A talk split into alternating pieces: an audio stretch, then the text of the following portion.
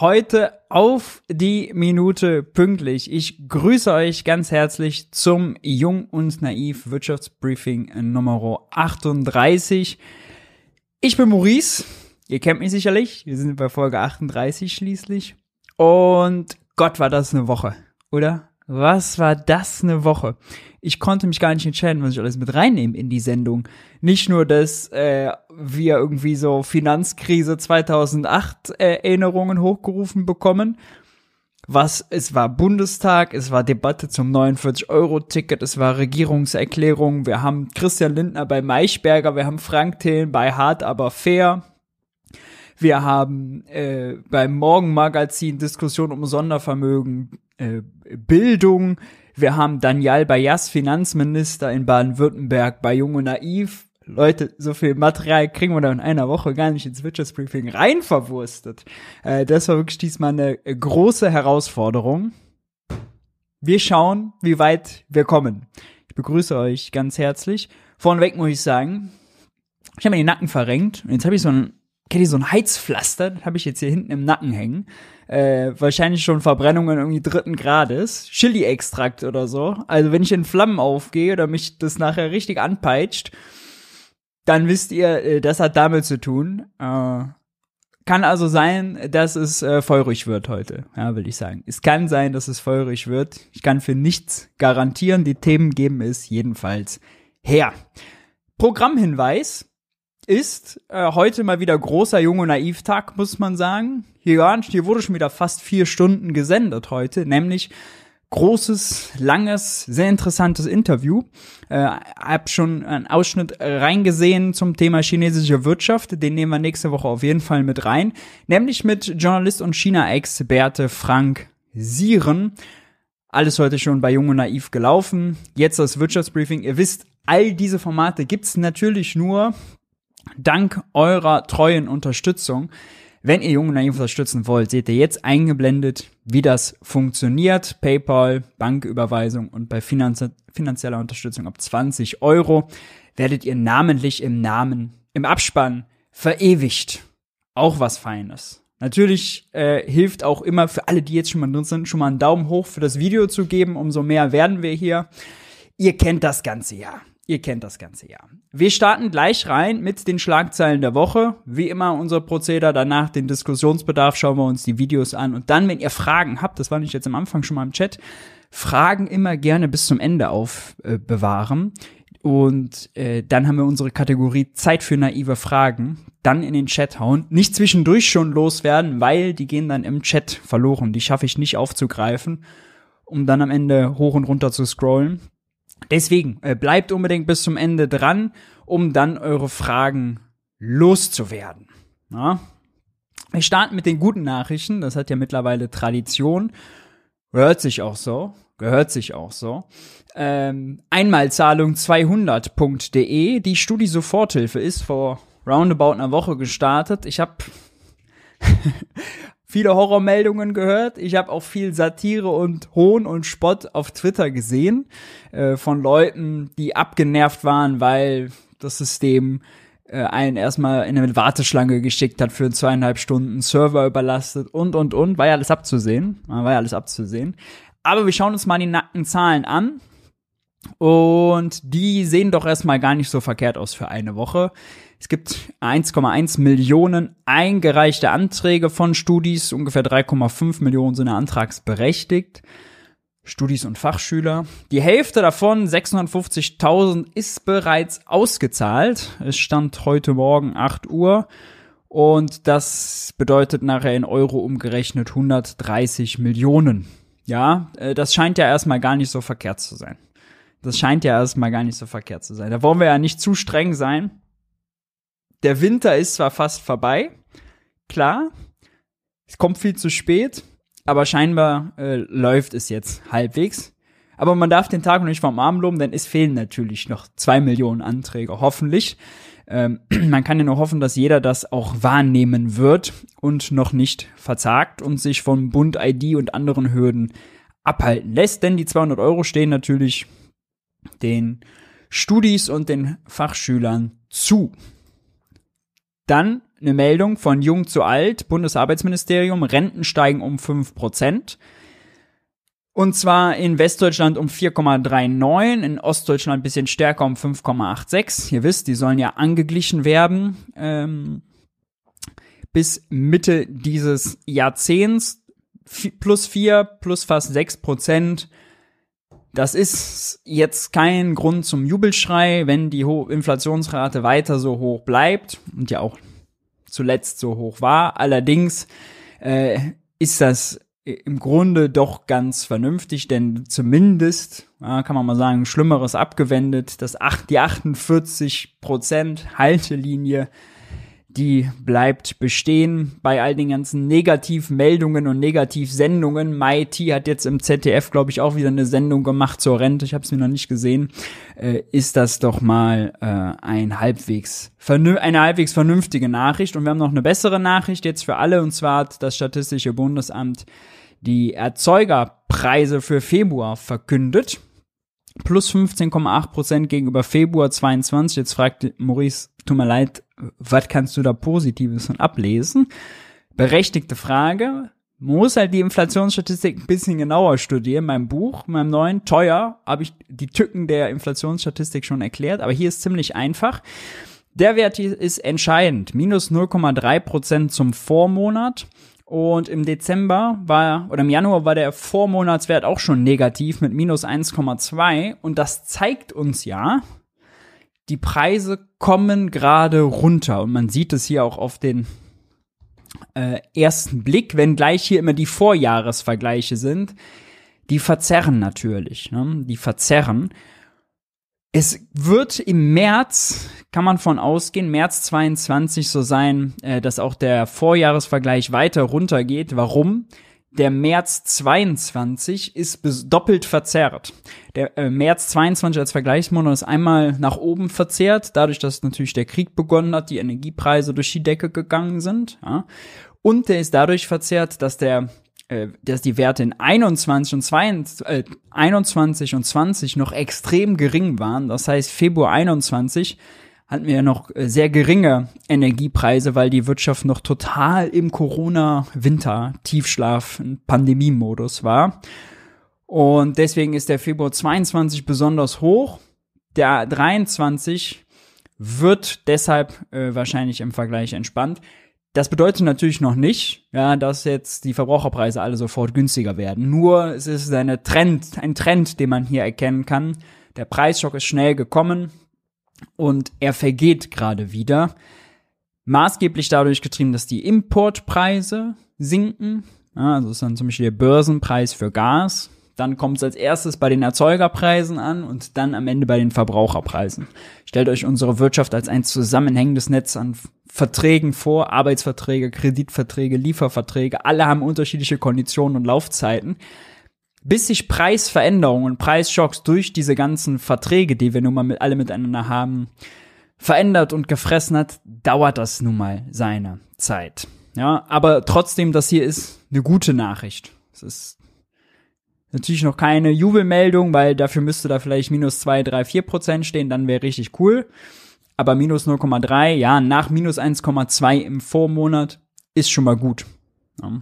Heißt natürlich nicht, ist gleich wieder so günstig wie das äh, Leben vor Krieg und äh, Pandemieschock, ja, aber das äh, ist ja völlig klar. Dann hat der Bundestag in einer, ja, Debatte, die eigentlich auch schauenswert wäre, ähm, ich hatte erst zwei, drei Ausschnitte mit vorbereitet, dann wieder mit rausgekickt, beschlossen hat, dass die Finanzierung für das 49-Euro-Ticket gesichert ist. 1,5 Milliarden soll der Bund bis 25 bereitstellen. Ja, jetzt wissen wir bei den ganzen Summen, über die wir sonst reden, 1,5 Milliarden. Das ist nicht besonders viel, ja, das ist gekleckert, das ist nicht geklotzt, äh, dafür, dass das Ticket so teuer ist, dafür, dass das Ticket jetzt dann noch nicht mal ein April-Scherz wird, sondern erst im Mai kommt. Da hat die Ampel sich natürlich mächtig aufgeblasen, ja, und gesagt, oh, was für eine Revolution das denn da jetzt wäre. Ja, mal halblang würde ich sagen. Ja, wenn man schon 9-Euro-Ticket quasi innerhalb von einem Monat eingeführt hatte, dann ist jetzt ein Jahr später fast 49 Euro Ticket keine Revolution mehr, mal halblang machen. Aber wir nehmen das zur Kenntnis, das kommt, das ist für viele eine Entlastung. Es ist natürlich besser, weil es einheitlich ist. Ja, man muss das, was an Verbesserungen kommt, auch als Verbesserung so wertschätzen. Dann gab's noch eine interessante Meldung von den Grünen, genau gesagt von den Grünen Niedersachsen. Die hatten Landesparteitag, ja, wie man hier unschwer auf dem Foto sieht. Und da gab's einen interessanten Änderungsantrag, nämlich ein Änderungsantrag, der eine staatliche Jobgarantie gefordert hat. Ähm, da heißt es zum Beispiel, durch eine staatliche Jobgarantie wollen wir Arbeitsplatzverluste, die trotz guter Struktur- und Weiterbildungspolitik entstehen, abfangen. Also für die, die trotz Weiterbildung, trotz Transformation, trotz Strukturwandel, begleitetem Strukturwandel, keinen Job finden, soll es immer noch ein Auffangnetz geben und zwar äh, staatlich orientierte, gemeinwohlorientierte Jobs zu einem sozialverträglichen Lohn, wie es dann heißt. Und hier will man in Niedersachsen Modell mit Modellprojekten vorangehen. Ja. Arbeit für alle. Man weiß, Transformation heißt Veränderung und da sind Sicherheiten, zwar solche Sicherheiten natürlich besonders gut.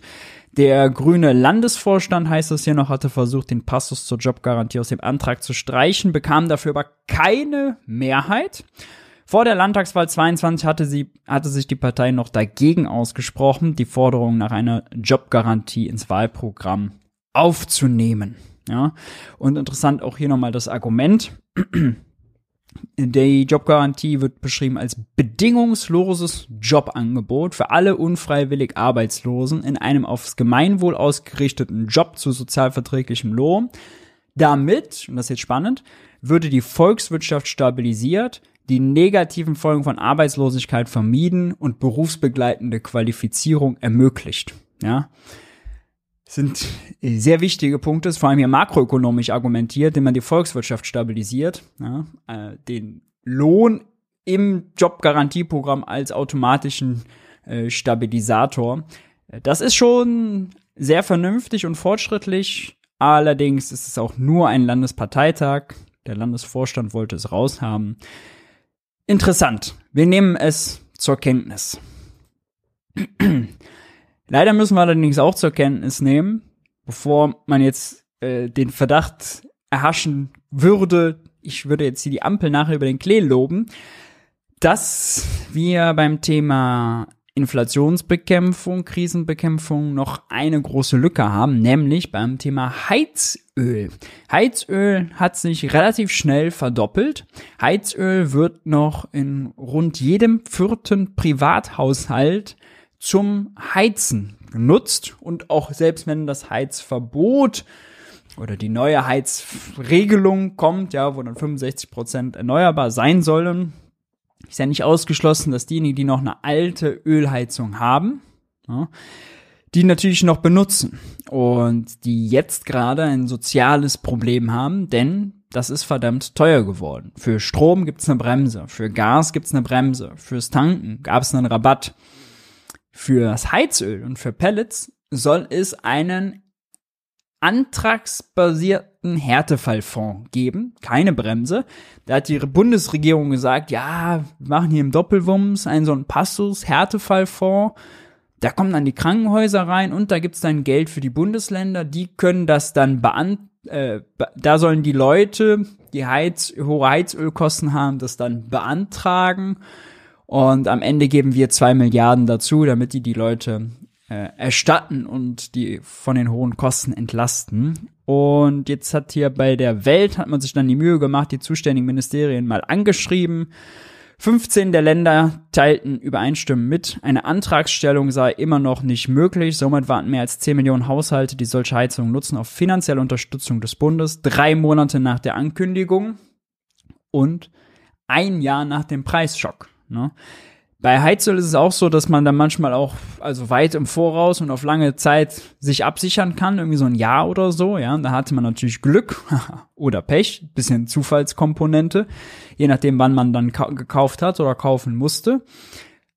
Gleichwohl gilt hier das gleiche wie beim Gas, nur das Doppelte des Beschaffungspreises wird, äh, das Doppelte des Beschaffungspreises wird zugemutet, alles was darüber hinausgeht, wird dann erstattet, heißt, Nur wer nachweisen kann, dass er für das Heizöl doppelt so viel ausgeben musste wie vorher, kriegt quasi alles, was darüber hinausgeht, erstattet. Antragsbasiert, bürokratisch, aufwendig, kompliziert und, haha, wie alle anderen Hilfen irgendwie auch, zu spät, denn in 15 von 16 Ländern ist das noch nicht der Fall. Was ich richtig verstanden habe, ist Berlin hier das Land, bei dem es geht. Ausnahmsweise mal gehen sie voran.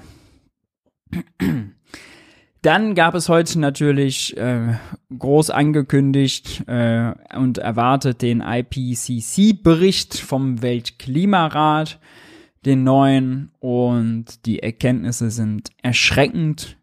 Werden wir sicherlich beim nächsten Mal, wenn Jens, Jens Brodersen wieder dabei ist, Mitte April auch nochmal genauer beleuchten. Äh, die Maßnahmen oder die die Schlussfolgerung ist klar, die Grundbotschaft, ja, selbst wenn wir das alles, was jetzt vereinbart ist, machen, kommen wir nicht auf den 1,5 Grad Fahrt. Äh, wir haben nicht mehr lange Zeit. Jetzt muss alles gemacht werden. Alle Hebel müssen in Bewegung gesetzt werden. Deutschland wird aufgefordert, ähnlich so wie alle reichen Staaten schon 2040 statt 2045 äh, klimaneutral zu werden. Äh, das muss alles nämlich schneller gehen. Die ganzen Szenarien beschreiben natürlich auch die Folgen, stärkere Hitzewellen, Überschwemmungen, Dürren, Hitze und, und, und. Ähm, Bedrohung für das menschliche Wohlbefinden und auch für die Volkswirtschaft. Wir hatten die Kosten beim letzten Mal, im letzten Wirtschaftsbriefing äh, schon angesprochen. Außenministerin Annalena Baerbock sagte dazu, wir sägen an unserem eigenen Ast. Ja, äh, die Menschheit habe das nötige Wissen, die passenden Technologien und auch die finanziellen Mittel. Deshalb setzt sie sich für eine ambitionierte globale Klimapolitik ein, denn unsere Entscheidungen von heute werden die Welt für Jahrtausende prägen. Ja, da fragt man sich natürlich, wenn wir doch das alles haben, warum dann sowas wie eine Schuldenbremse? Ja, also wie passt, wie passt jetzt sowas dazu, sich selbst so zu blockieren, äh, wenn man doch anerkennt, okay, wir sägen hier an unserem eigenen Ast. Ja, warum dann diese sehr destruktive Diskussion mit Christian Lindner? Ja, das passt irgendwie nicht äh, alles so richtig zusammen, oder? Äh, widerspricht man sich äh, vorne und hinten. Das ist schlimm. Äh, nicht weniger schlimm ist das hier. Verkehrsministerium reißt mal wieder die Klimaziele. Deutschland insgesamt hat zwar 22 seine Klimaziele erreicht, allerdings, ah, wie vorhersehbar im, im Bereichen Gebäude und Verkehr natürlich nicht. Das Umweltbundesamt, der Präsident Dirk Messner mahnte, um die Ziele der Bundesregierung bis 2030 zu erreichen, müssen nun pro Jahr 6% Emissionen gemindert werden. Seit 2010 waren es im Schnitt nicht mal 2%, in den letzten zwei Jahren sogar gestiegen. Und der IPCC-Bericht ist quasi das Ausrufezeichen genau dahinter. Ja, wir müssen äh, in die Pötte kommen. Auch der verkehrspolitische Sprecher der Grünen, Stefan Gelpa, forderte ein Umstellen in äh, alles, was in anderen Sektoren erreicht wird, zerrinnt aktuell im Verkehr zwischen den Fingern. Er verlangte verbesserte Bedingungen für den Rad-, Fußverkehr, Investitionen in Bussen und Bahnen oder ein Tempolimit auf Autobahnen. Ja, Wissing hat ja sein Programm immer noch nicht vorgelegt.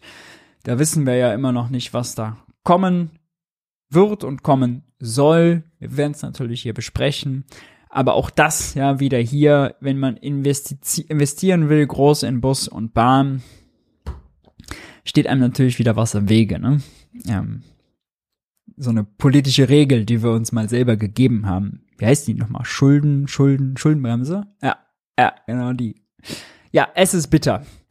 Stichwort Inflation. Die Europäische Zentralbank macht weiter mit ihren Zinserhöhungen, obwohl es jetzt in den USA das Problem gab, dass zum Beispiel ja die Silicon Valley Bank den Zinserhöhungen zum Opfer gefallen ist, wobei man das eigentlich auch so nicht ganz genau, also nicht ganz so sagen kann. Denn die Silicon Valley Bank, die wird jetzt häufig, ganz häufig geschrieben, die ist pleite oder so, ja. Die war ja nicht insolvent, die war illiquide, weil die Kunden plötzlich ganz viel abgezogen haben und man einen miesen Cocktail hatte aus Anleihen, die sie nicht zu Geld machen konnten und dann diesem sozialen Feuer, äh, in den sozialen Medien, dieser Panik, oh, alle ziehen schnell ab, 42 Milliarden, die abgezogen wurden. Plus dem Nachteil, dass sie halt eben nicht das äh, Oma Erna Kleinkundengeschäft haben, sondern nur das Großkunden-Tech-Geschäft. Ja. Und das hat am Ende zu den Problemen geführt. Ob sie insolvent geworden wäre, wenn sie irgendwie alle Anleihen mit Verlust verkauft hätte, das wissen wir ja gar nicht. Das kommt ja erst noch raus. Äh, sie hat ja ein paar Anleihen schon verkauft und da auch Verluste hingenommen, die mindern dann das Eigenkapital, ob das negativ geworden wäre. Das wissen wir noch gar nicht. Das ist aber wichtig zu unterscheiden, ja. Das ist eine Illiquidität, keine Insolvenz. Und die Illiquidität hätte natürlich die hätte man natürlich gleich verhindern können, wenn wir gleich nochmal drüber sprechen, auch indem man einfach gesagt hätte, es gibt kein Risiko, keinen Grund für Panik. Alle Einlagen sind sicher. Ja, in den USA gibt es eine Einlagensicherung nur bis 250.000 US-Dollar, in Deutschland und Europa bis 100.000. Das ist natürlich für Oma Erna egal, weil die hat nicht so viel Kohle auf dem Girokonto oder auf dem Tagesgeldkonto oder auf dem Sparkonto, ja.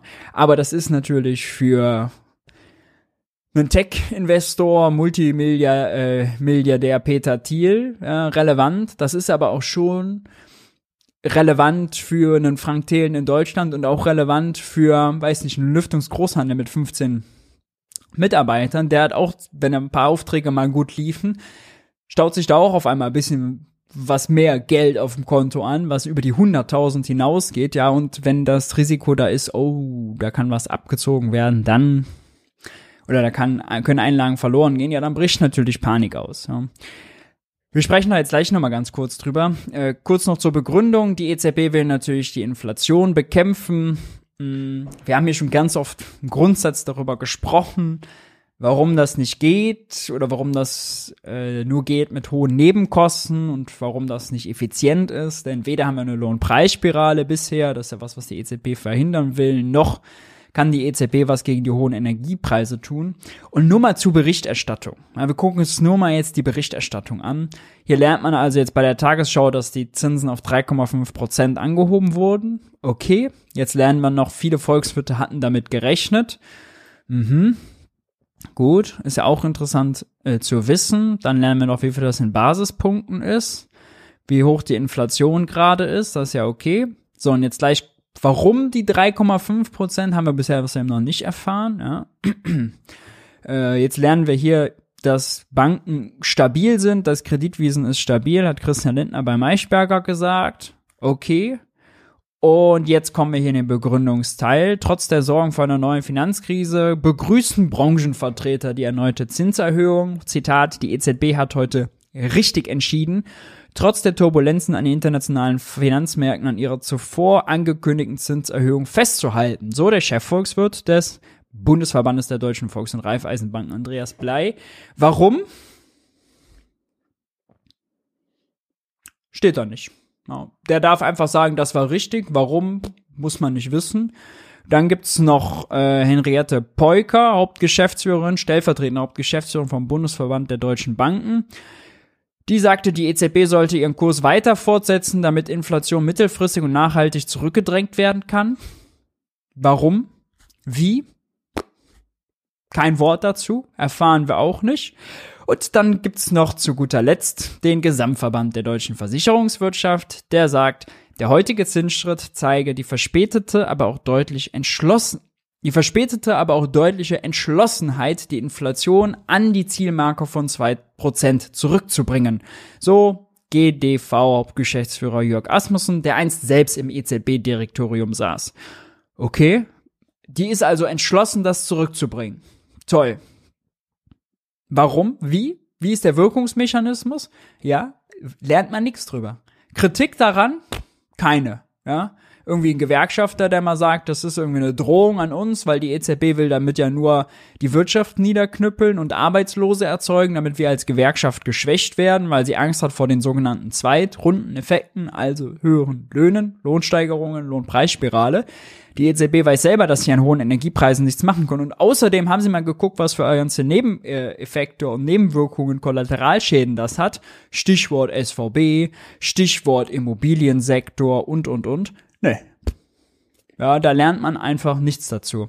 Also das finde ich äh, einfach von der Berichterstattung, das ist, wird immer einfach angenommen. Ah, okay, Inflation heißt EZB-Zinsen hoch, weiß ja jeder. Ja, hat ja jeder im Studium gelernt. Das funktioniert einfach und immer, immer so. Ja. Vor allem nur Argumente der Finanzwirtschaft, ja, Bankenverbände und Versicherungsverbände. Die dürfen uns sagen, das ist Ausdruck von Entschlossenheit und dann ist das so. Okay, gut, danke. Haben wir viel gelernt, haben wir viel gelernt. Aber also Berichterstattung auch jetzt zum Thema Banken und so wieder ganz schlimm. In der Börse vor acht haben wir uns vor wenigen Tagen noch erzählt, dass die SVB ja die Kundeneinlagen weiterverliehen hätte. Ja, und dass der ein Problem war. Nach dem Motto, Oma Erna bringt ihr Geld zur Sparkasse und die verleiht das Geld weiter. Da ist man eigentlich schon weiter, weiß man, dass Banken eigentlich, wenn sie Kredite vergeben, nicht die Einlagen weiterverleihen, sondern Geld schöpfen. Wir sind wieder 10 Jahre zurück, 20 Jahre zurück, 30 Jahre zurück, machen Ökonomen schon mal gerne. In der Berichterstattung sowieso, das ist kein Problem. Da sind wir ganz flexibel. Stichwort Nebenwirkungen, äh, heute rausgekommen, Stornierungswelle im Wohnungsbau steigt an. Geschäftserwartungen im Wohnungsbau, man sieht es auf den ersten äh, Blick, ja, äh, freier Fall nach unten, Stornierungen im Wohnungsbau, steiler Anstieg nach oben, 13 Prozent oder wie ist der Wert? Äh, 40,3 Prozent der Unternehmen meldeten im Februar abgesagte Aufträge. Ja. Das Neugeschäft leidet stark unter den deutlich höheren Zinsen und den gestiegenen Baukosten. Im Mittel sind die Auftragsbücher zwar immer noch ganz gut gefüllt, aber etliche Unternehmen klagen bereits über einen Auftragsmangel. Ja, das ist äh, ein, eine Folge dieser Zinserhöhungen und die kann noch schlimmer werden, wenn die ersten Baukredite ausfallen. Ja, wer einen Kredit aufgenommen hat, um zu bauen oder zu kaufen, bei zwei Prozent und bald vier, fünf, sechs Prozent zahlen muss, der muss dann auf einmal monatlich drei, vier, fünf, sechs, 700, 800 Euro mehr nur an Zinskosten zahlen, je nachdem wie viel Restwert. Ja, gute Nacht, äh, kann man sich von seinem Nettolohn verabschieden und ähm, kriegt das irgendwie so gerade noch hin oder die Kredite fallen aus.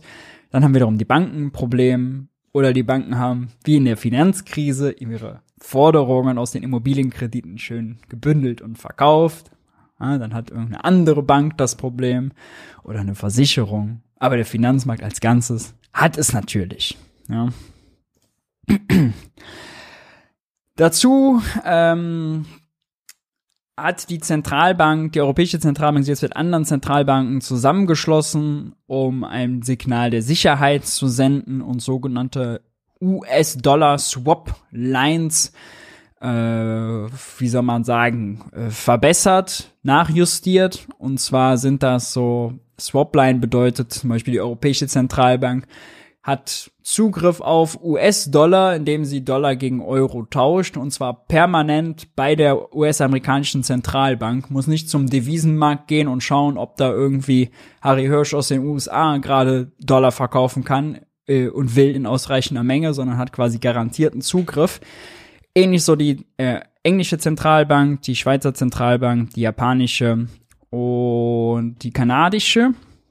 Das ist an sich ganz gut ist für uns jetzt in Europa noch nicht so relevant, ähm, aber ist einfach ein Zeichen, wenn es nötig ist, machen wir wieder whatever it takes.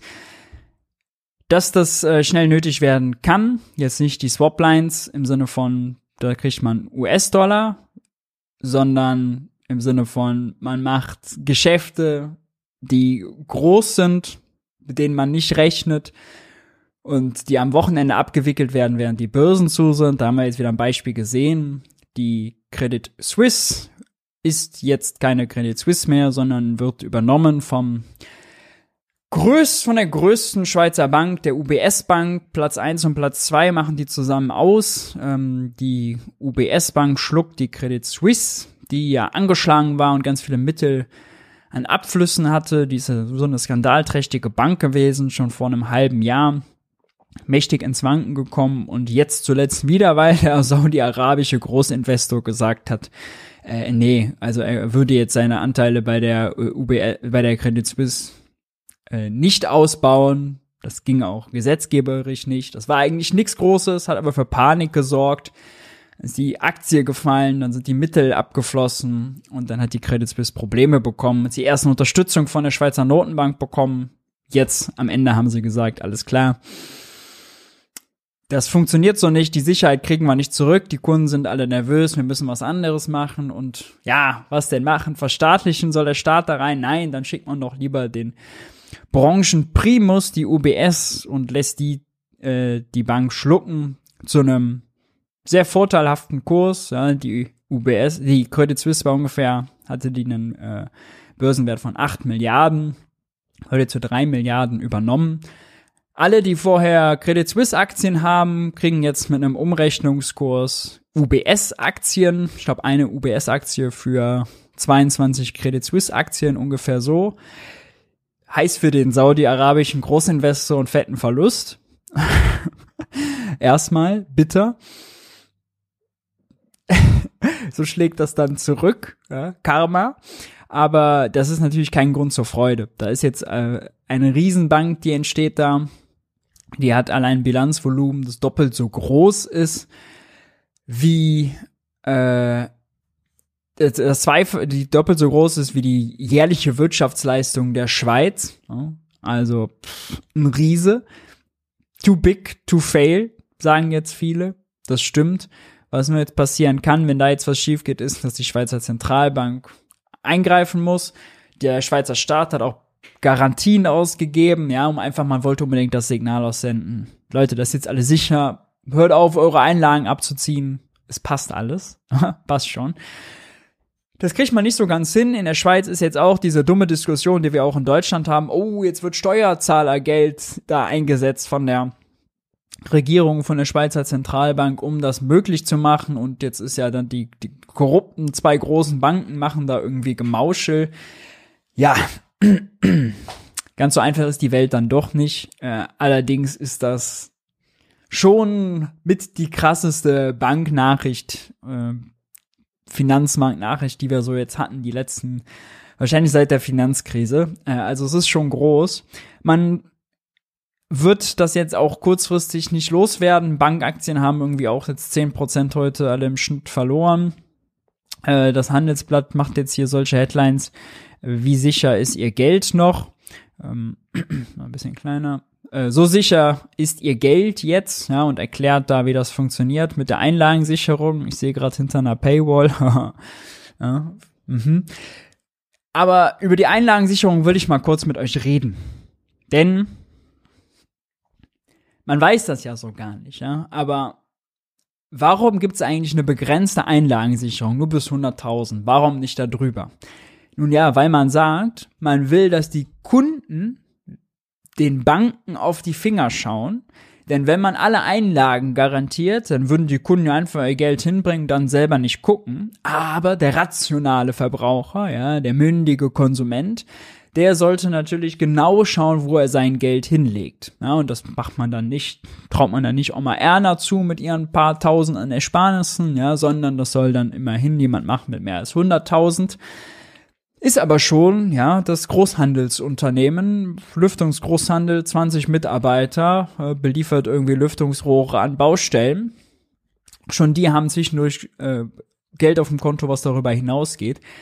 Und die sollen jetzt also schauen, muss man sich mal vorstellen, ob die Credit Suisse in der Schweiz, ob die Deutsche Bank hier in Deutschland oder die Commerzbank, ob man denen trauen kann, ja. Also soll irgendwie in die Bilanzen und die Bücher und die Geschäftsgebaren dieser Großbanken, die nicht mal die Wirtschaftsprüfer verstehen, ja, die nicht mal wahrscheinlich Christian Lindner äh, versteht, unser Finanzminister. Das mutet man jetzt also jedem zu.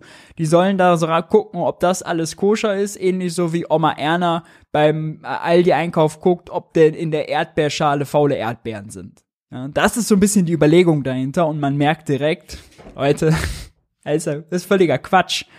Das ist, das, die haben, die können das gar nicht, ja. Äh, die, die Banken, das sind solche komplexen Geschäftsmodelle und so große Strukturen mit so vielen Tochterfirmen, mit so vielen Geschäften, die nirgendwo erklärt werden, die Otto Normalo gar nicht versteht. Erstens nicht möglich, zweitens wäre das super ineffizient, weil warum soll der Lüftungsgroßhandel, ja, als Beispiel, man könnte auch eine vermögendere Einzelperson nehmen, mit eben mehr als diesen 100.000 Euro.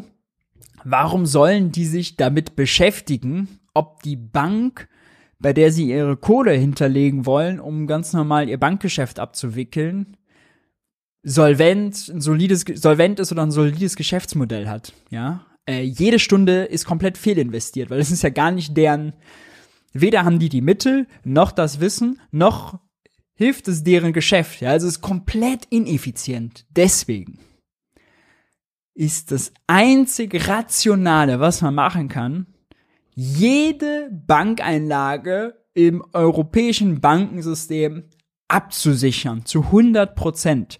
Es macht anders keinen Sinn. Ähm, das hätte man aus den, USA, haben sie es jetzt im Nachhinein gemacht, ja, alle, die SVB ist illiquide geworden, dann haben sie die dicht gemacht dann haben sie das Management abgesetzt und am Ende haben sie die Einlagen ja doch gesichert, obwohl sie erst nur gesagt haben bis 250.000. Warum nicht sofort machen, ja? Weil dann gibt's diese Panik nicht, wenn irgendwelche Bitcoin-Bros im Internet nervös werden und Angst haben, oder die Message verbreiten, irgendeine, Bank geht da pleite, zieht mal eure Einlagen ab, ja, und dann alle nervös werden und ihre Einlagen abziehen, weil sie Angst haben, sie kommen dann nachher nicht mehr dran. Das ist komplett destruktiv, ja. Ähm, das kann man den einzelnen Leuten nicht zumuten.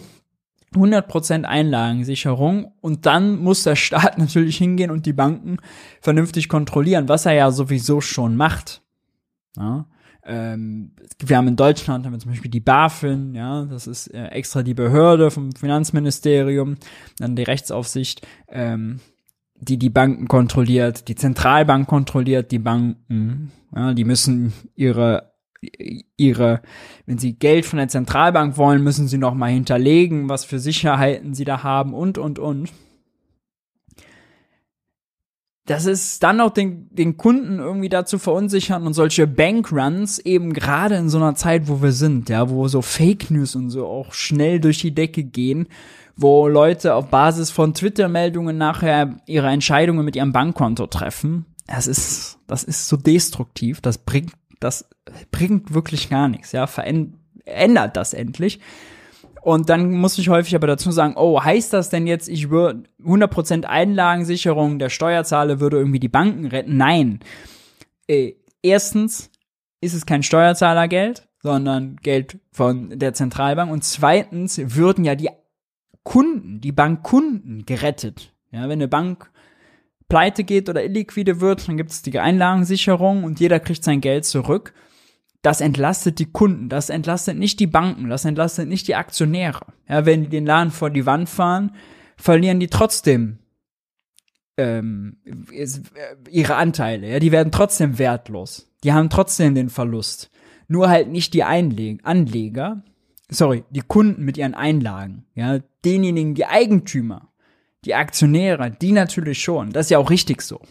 Aber nicht die Kunden. Das muss man auseinanderhalten. Und da kann man sich ziemlich viel Panik sparen. Ja. Und ab 100.000 Euro Bankguthaben fängt auch noch nicht der Reichtum an. Denn wie gesagt, das gilt auch für Firmenkunden. Und wenn das besagte Großhandelsunternehmen ein paar Aufträge hintereinander reinbekommt, ja, dann kann der Kontostand auch schon mal 250.000 sein oder so ohne ein fettes Geschäft dahinter zu haben. Ja. Ja. Ich glaube, da muss man ganz dringend noch mal dran. Jetzt ist die US-Notenbank in der Zwickmühle. Die EZB hat ja ihre Zinsen weiter angehoben. Jetzt weiß man in der USA nicht, was macht jetzt die US-amerikanische Zentralbank? Erhöht sie jetzt den Zins weiter oder nicht? Ja, nächste Woche steht das Meeting an, glaube ich. Und auch das wieder ist komplett Banane, denn was war das Problem der Silicon Valley Bank? Die hat ja ganz viele Anleihen gehabt, die lange liefen, US-Staatsanleihen, die niedrig verzinst waren und hatte dann das Problem, dass der Wert dieser Anleihen fällt, wenn der Zins, Marktzins steigt, ja, weil die dann weniger wert werden. So, jetzt gibt's natürlich Firmen, die können sich gegen dieses Risiko absichern, ja, indem sie einfach die Gegengeschäfte kaufen, zum Beispiel darauf wetten, dass der Zins steigt und Produkte kaufen, die mehr wert werden, wenn der Zins steigt ja, dann sichern sie sich ab. Dieses Absichern heißt aber natürlich, eine von beiden Positionen ist ein Verlust, der andere ein Gewinn. Nur nach unten ist dann das Risiko begrenzt. Das ist erstens ineffizient Und zweitens haben wir jetzt das Risiko wieder in die genau andere Richtung. Denn bisher ist der ganze Markt ja davon ausgegangen, alles klar, die Fed will weiterhin die Inflation bekämpfen, Zinsen hoch. Dann haben sich alle dagegen abgesichert, dass der Zins, dass die, äh, dass die äh, niedrig verzinsten Anleihen weniger wert werden. Ja, das, was der SVB zum Verhängnis geworden ist. Haben alle diese Gegengeschäfte gemacht. Und jetzt, wenn der Zinsstopp kommt, die Zinswende und die nicht damit rechnen, ja, und gerade wissen, weiß keiner so richtig, ja, gibt's keine sogenannte Forward Guidance, also keine irgendwie Kommunikation, lenkende Kommunikation, die dem Markt sagt, was passiert. Jetzt kann es sein, dass diese ganzen Wetten auch wieder ausfallen. Also die, Geg die Gegengeschäfte sozusagen, die Absicherungsgeschäfte auch wieder wertlos werden. Und dann hat man da Verluste. Und das zeigt eigentlich nur eins. Das zeigt eigentlich nur eins. Zinsänderungen. Ja, der Zins ist so ein wichtiges, fundamentales Instrument in einer Volkswirtschaft. Da hängt so viel von ab. Den permanent daran rumzufummeln und das zu verändern verändert so viel, man fügt damit so viel Unsicherheit hinzu. Lass es einfach sein. Ja, dieses, die ganzen Parteien, die sich jetzt zu beiden Seiten hin absichern müssen. Ja, und man kann sich aber mal vorstellen, fängt ja schon ganz woanders an, fängt ja schon bei der Otto Normalo Kreditvergabe an, wenn man einen Zins will, äh, wenn man äh, eine Immobilie kaufen will, wie lange binde ich mich jetzt an den Zins? Ja, da muss man auch überlegen, oh, wo wird der denn in Zukunft sein? Okay, und was bin ich bereit dafür zu geben, die Sicherheit zu haben, dass er zehn Jahre zwei, drei, vier Prozent, was auch immer beträgt. Und die Bank muss ja auch so denken, ja, weil jeder permanent einkalkulieren muss, oh, nicht, dass sich der Zins verändert.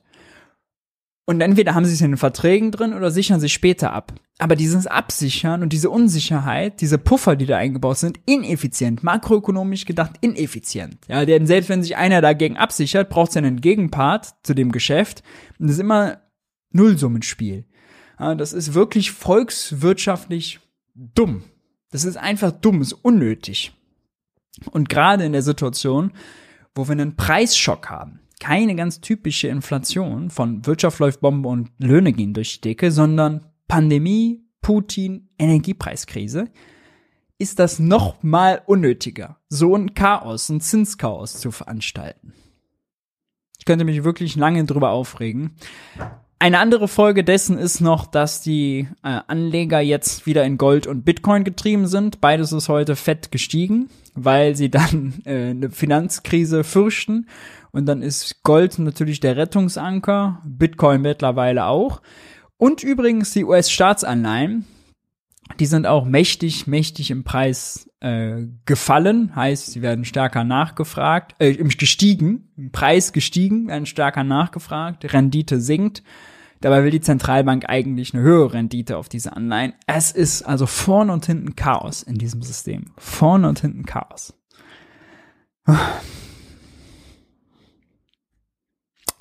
bitter.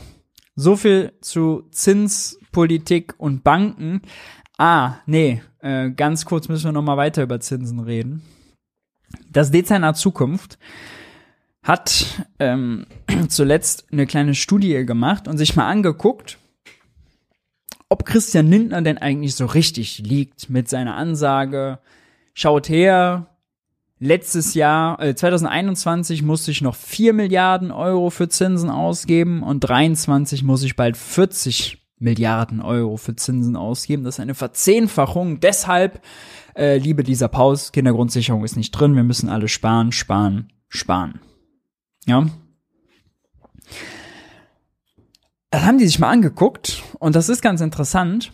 Mm, denn Christian Lindner rechnet da mächtig schön, beziehungsweise Olaf Scholz hat auch schon, beziehungsweise Christian Lindner rechnet, rechnet es ganz schön dramatisch. Olaf Scholz hat es sich lange schlimm gerechnet. Denn wenn man das mal glättet über die ganzen Jahre, ist eigentlich der Zinsanstieg viel, viel geringer.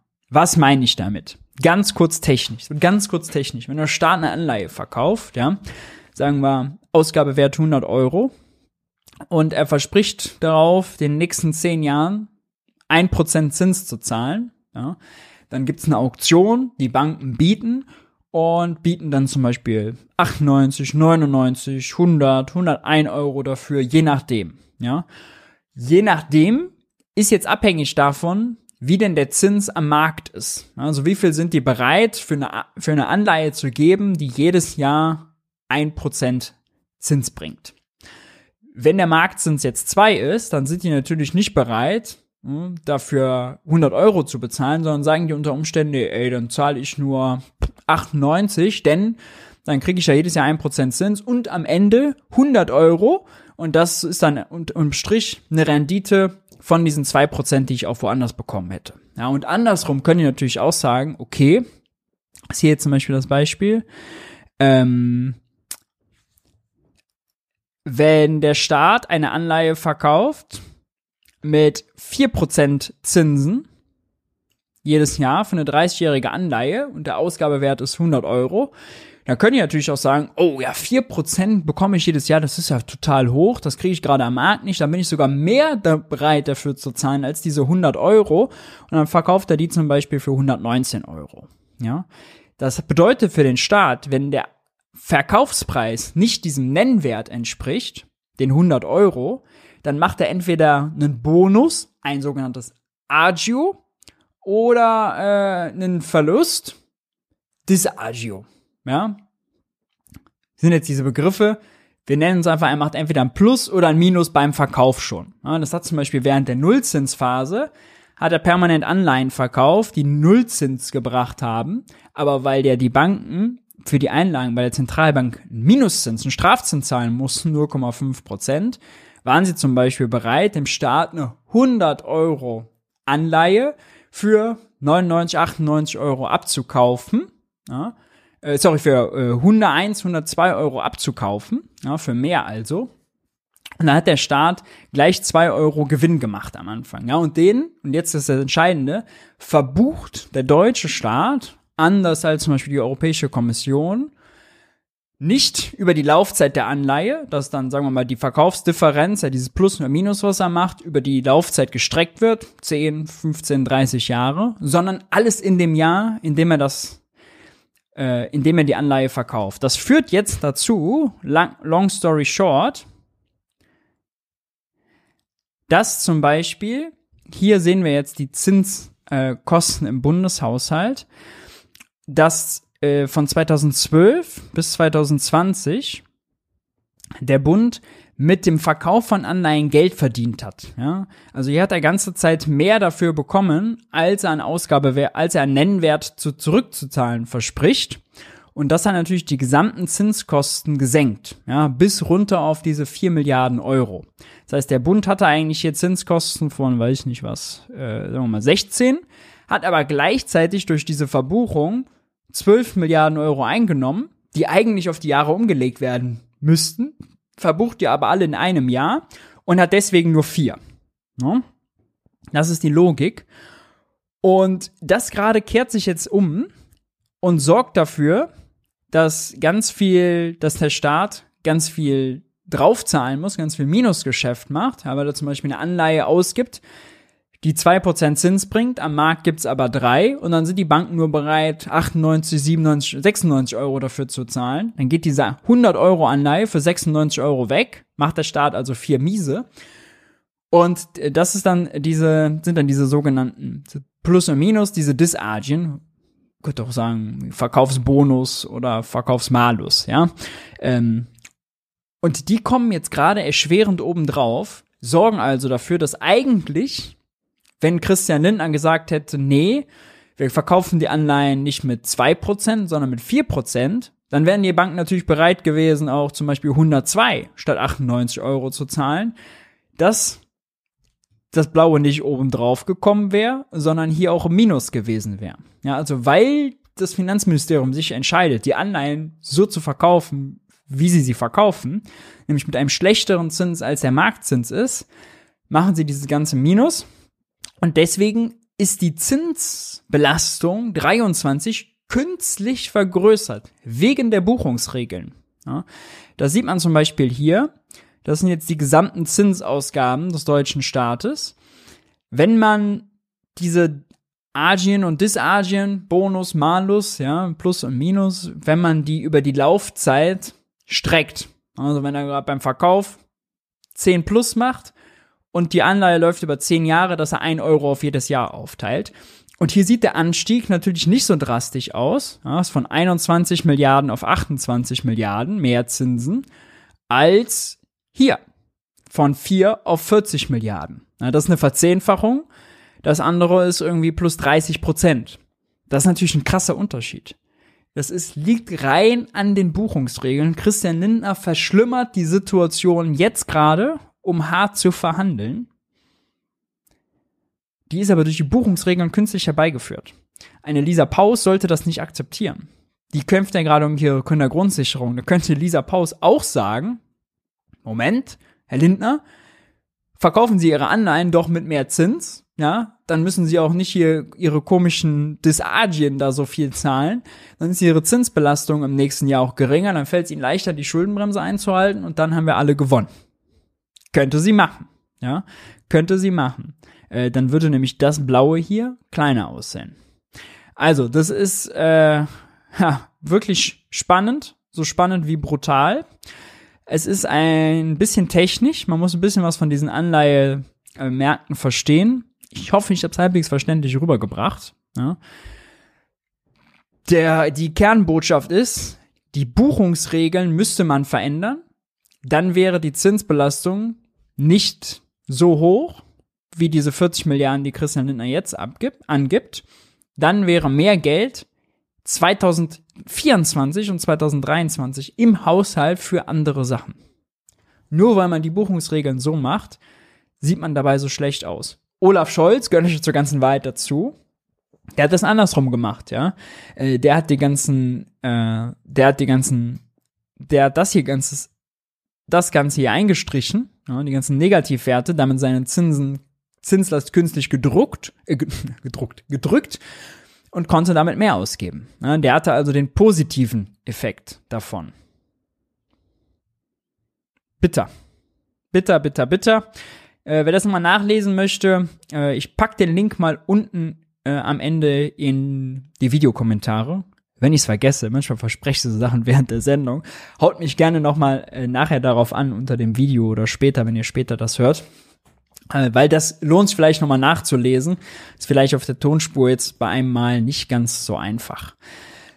So, und da haben wir jetzt hier, müssen wir kurz über Lindner sprechen. Christian Lindner, ja, unser kleiner Trickser hier, ne, ja, Trickser, der hat jetzt äh, vorgeschlagen bei Maischberger, sowieso eine sehr interessante Sendung. Hat er wieder ganz Zeit sich selbst als Opfer der hohen Zinsen dargestellt. Wir wissen jetzt zwei Sachen. Erstens hat er die selber gefordert, hat er Christine Lagarde, die Zentralbankchefin, aufgefordert, die zu erhöhen. Das ist Nummer eins.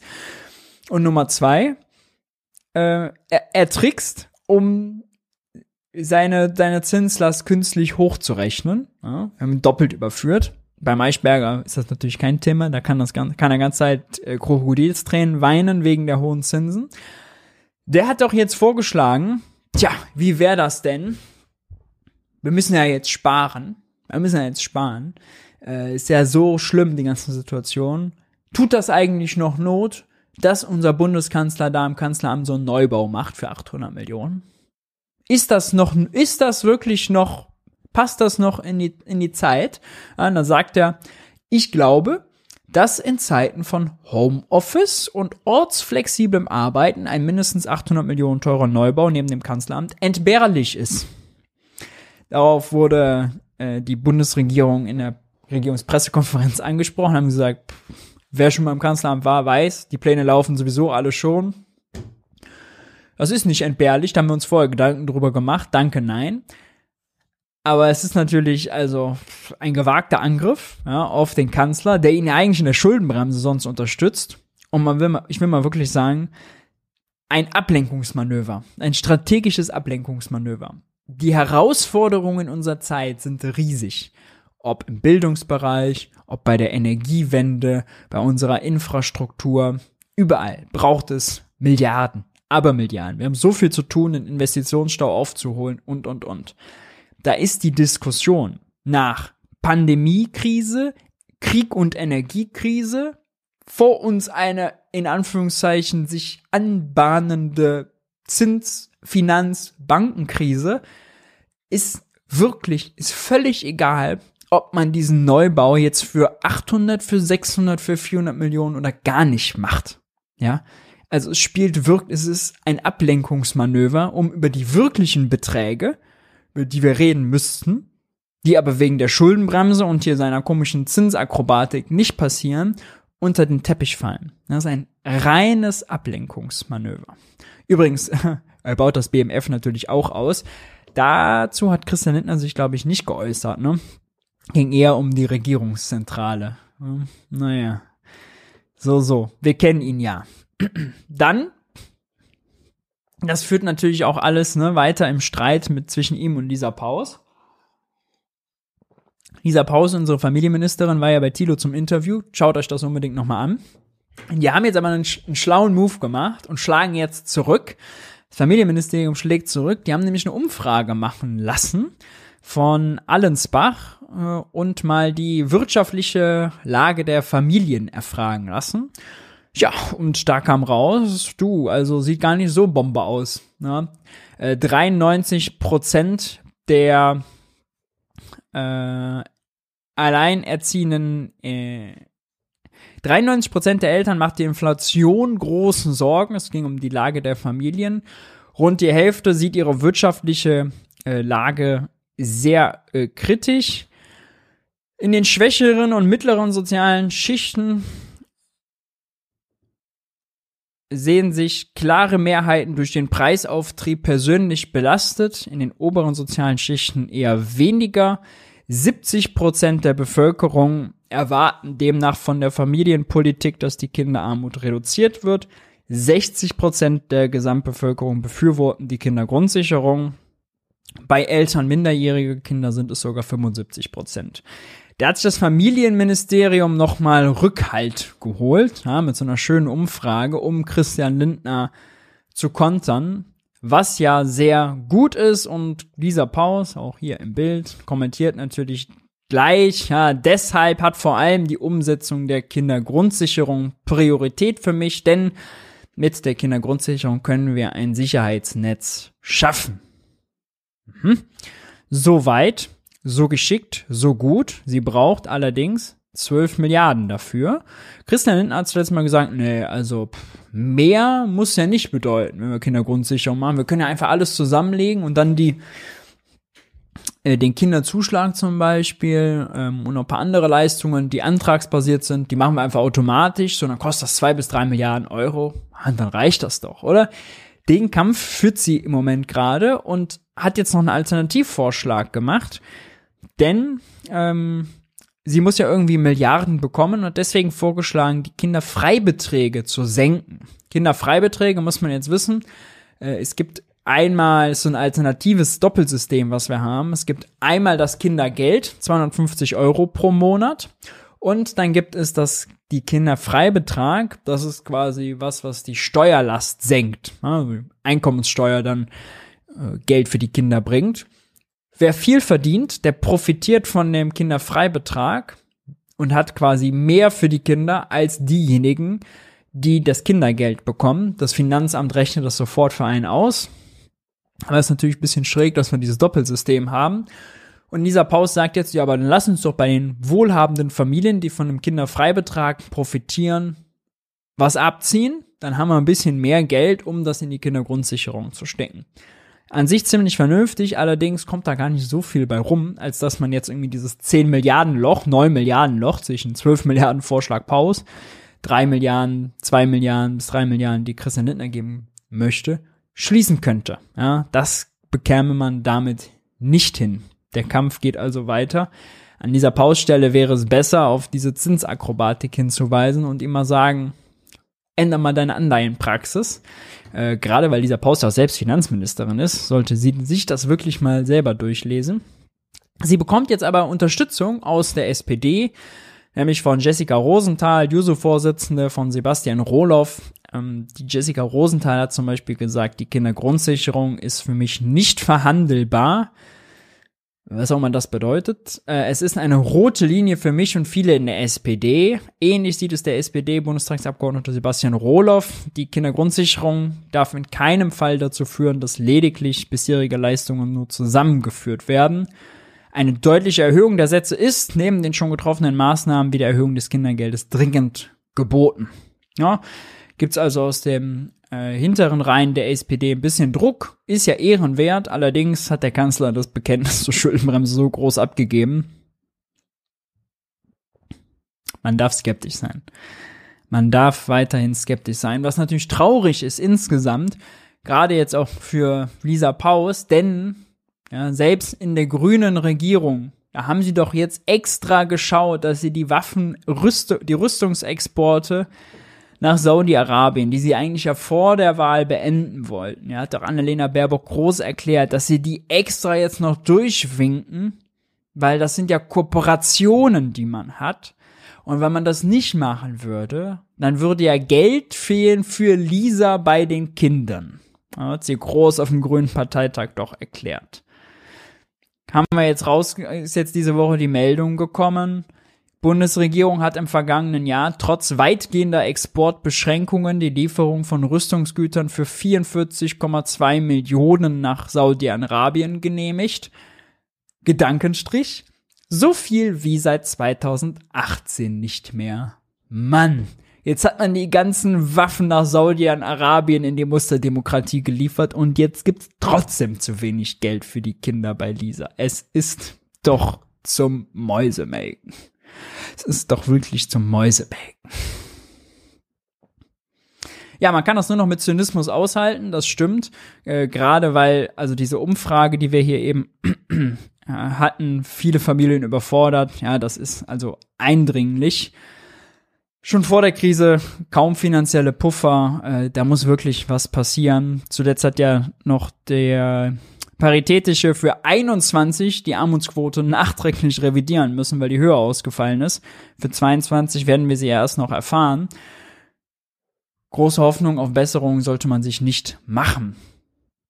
Dann gibt es einen neuen Termin für neue Verhandlungen für den Tarifstreit im öffentlichen Dienst, Bund und Kommunen. Und Ende des äh, Monats, nächste Woche, ist ja schon soweit, äh, soll gestreikt werden. Da gibt's auch die nächste Verhandlungsrunde. Äh, insbesondere die Beschäftigten in Kliniken und Pflegeheimen wollen ihre Arbeit niederlegen, denn die sehen es schon mal gar nicht ein, dass jetzt Folgendes von denen verlangt wird dass nämlich in dem vorgelegten Angebot ein sogenanntes Sonderopfer festgeschrieben wird für Beschäftigten in den Kliniken und in der Altenpflege. Verdi zufolge sollen sie auf Lohn verzichten, wenn es dem Betrieb wirtschaftlich schlecht geht. Verdi-Bundestagsvorstandsmitglied Silvia Bühner nannte das vorgelegte Angebot schlicht respektlos und verwies auf die Belastung während der Pandemie. Gewerkschaftschef Frank Wernicke berichtet von heftigen Protesten und Widerstand, insbesondere im Gesundheitswesen. Das Ansinnen der Arbeitgeber sei eine echte Provokation. Und ja, das stimmt. Man muss sich das mal vorstellen. Ja. Jetzt machen wir doch schon diese ganze Profitlogik und so, wo sie überhaupt nicht hingehört. Und jetzt sollen noch die Beschäftigten auf ihre Löhne verzichten, wenn das Geschäft nicht profitabel ist. Das muss man sich mal vorstellen. Ja, also ein Unternehmer verdient ja nur die Profit, weil er selbst das Risiko trägt. Ja, hat er quasi dann am Ende kann er sich selbst in die Tasche stecken, was überbleibt, weil er das wirtschaftliche Risiko trägt. Wenn ja das Risiko jetzt auf die Beschäftigten abgewälzt wird, dass wenn der Laden nicht läuft, dann sollen die auf Lohn verzichten, wenn der Laden aber brummt, dann nicht. Dann ist das eine komplette Pervertierung des ganzen Konzepts. Ganz unabhängig davon, dass es einfach, also respektlos ist noch nett ausgedrückt ist, gegenüber denjenigen, wo wir uns in der Corona-Pandemie peinlich auf den Balkon gestellt haben und geklatscht haben. Ja. Die sollen jetzt das Sonderopfer bringen. Schon der Name ist eine solche Frechheit. Unglaublich. Unglaublich.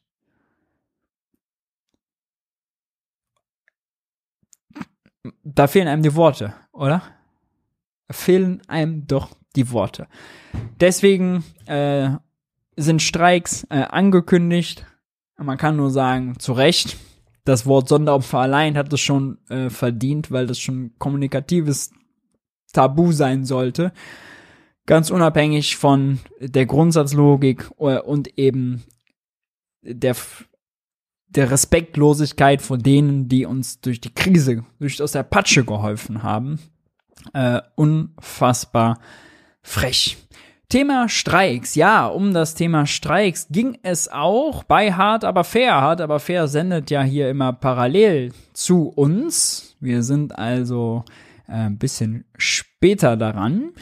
Aber bei Hart aber fair ging es um das Thema Streikrecht. Der Arbeitgebervertreter fühlte sich genötigt, dazu was zu sagen auch Frank Thelen war natürlich gleich dabei, denn Streiks, oh, da ist doch Maß und Mitte abhanden gekommen. Ich würde eher sagen, bei solchen Forderungen, wie wir sie jetzt eben gesehen haben mit dem Sonderopfer, ist Maß und Mitte abhanden gekommen. Aber äh, gibt. Wir hören haben wir in rein. Krisen jetzt erlebt, dass das mit der Sozialpartnerschaft, wenn es drauf ankommt, in Deutschland immer noch recht gut funktioniert. Das haben wir in der konzertierten Aktion im letzten Jahr erlebt, das ja, haben wir in den Finanzkrisen. Herr Heil, Aber wenn es darum geht, den Wandel fair auszuhandeln, weil es immer auch in einer modernen Arbeitswelt unterschiedliche nur, Interessen gibt, würde ich gern, dass wir das stärken. Ja, nur Herr Heil, äh, Herr Kampeter äh, beklagt, dass es nicht immer ganz so einvernehmlich geht. Ich habe ein Interview von Ihnen gelesen, Herr Kampeter, da sagen Sie, dass überzogene Warnstreiks ähm, Firmen und Menschen in Geiselhaft nehmen. Was meinen Sie äh, damit? Naja, nehmen wir doch beispielsweise mal den angekündigten Generalstreik am 27. Ja, März, wo vereinbart worden ÖPNV ist, dass, und, dass die Leute nicht mehr, nicht mehr mit öffentlichem Verkehr, sei es mhm. Bahn äh, oder äh, Busse oder etc. davon kommen.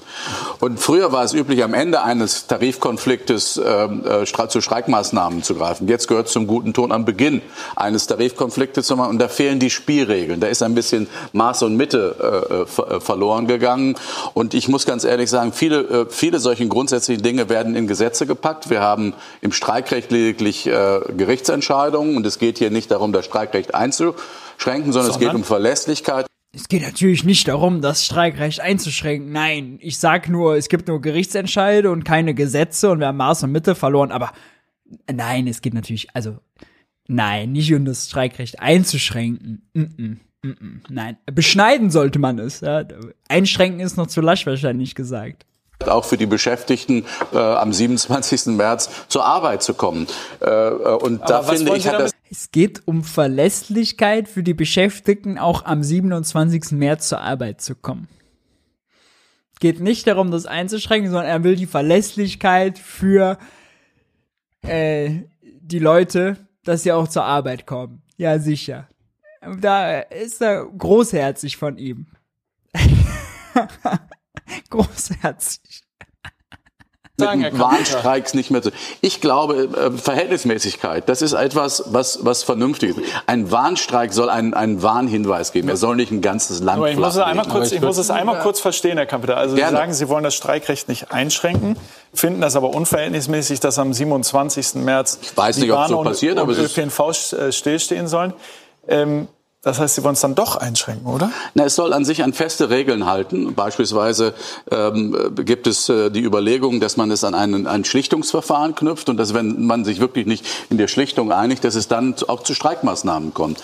Was heute unter Warnstreik äh, ähm, geführt wird, waren früher kurzfristige Auseinandersetzungen, wo ein, zwei Stunden im Betrieb ein Arbeitskampf gemacht wird. Heute, wenn Sie sehen, dass mehr, also ein ganzes Land, die Infrastruktur blockiert werden soll, finde ich, dass es auch äh, gegenüber der öffentlichen Hand, die ja durchaus tariffähig ist, ein unverhältnismäßiges Mittel und es ist die Geiselhaft äh, weil, äh, in Anfang aller Beschäftigten der Bundesrepublik. Und ich muss ganz ehrlich sagen, es trifft ja auch die sozial eher Schwächeren, die auf den öffentlichen Personennahverkehr angewiesen ist und nicht diejenigen, die möglicherweise im Dienstwagen äh, zu ihrer Arbeitsstelle gekommen ist. Und ich finde, das ist unverhältnismäßig und solche, solche Streiks soll es ja, derjenige, der wieder mehr Bock auf Arbeit fordert, unabhängig davon, dass Deutschland den größten Niedriglohnsektor in Europa hat und seit Jahren und Jahrzehnten, seit der Agenda 2010, ah, die hatte bald jetzt gerade doch ihr 20-jähriges Jubiläum oder nicht, äh, also Arbeit prekarisiert hat in Deutschland, äh, Arbeitslosigkeit schmerzhaft und unmenschlich und unwürdig gemacht hat,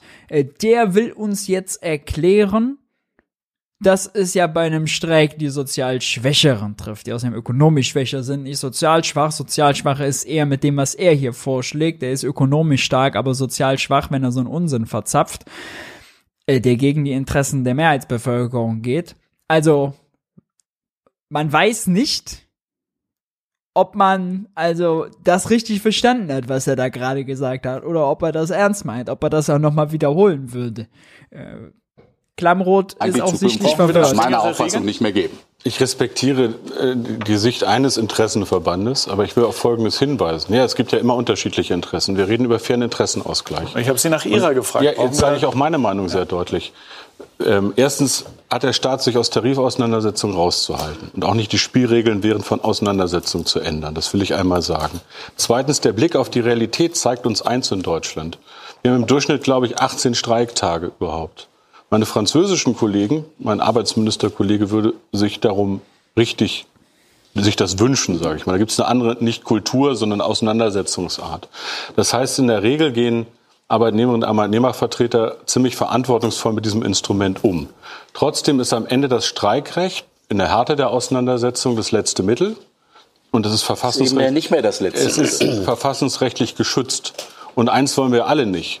Das habe ich ja auch verstanden. Es gibt Länder, die haben kein Streikrecht. Das wollen wir in Deutschland nicht. Ich sehe auch keine Veranlassung angesichts der Praxis gesetzgeberisch einzugreifen. Denn wir haben äh, die Möglichkeit, das zu machen. Aber die Entscheidung darüber, die müssen die Beschäftigten schon fällen können, einer Gewerkschaft, ob sie in den Ausstand gehen oder nicht dass wir uns das Verhältnis... sind Sie jetzt, äh, Herr Kampeter, abgeblitzt, oder? Mit dem Wunsch Nein, nach dem Gesetz? Er ist ja Mitglied einer Gewerkschaft und von daher in gewisser Hinsicht befangen. Das ich bin sogar Arbeitgeber, Herr Kampeter. Ja, ist, ich bin beides. Ich, so. ich, kann mir das ja...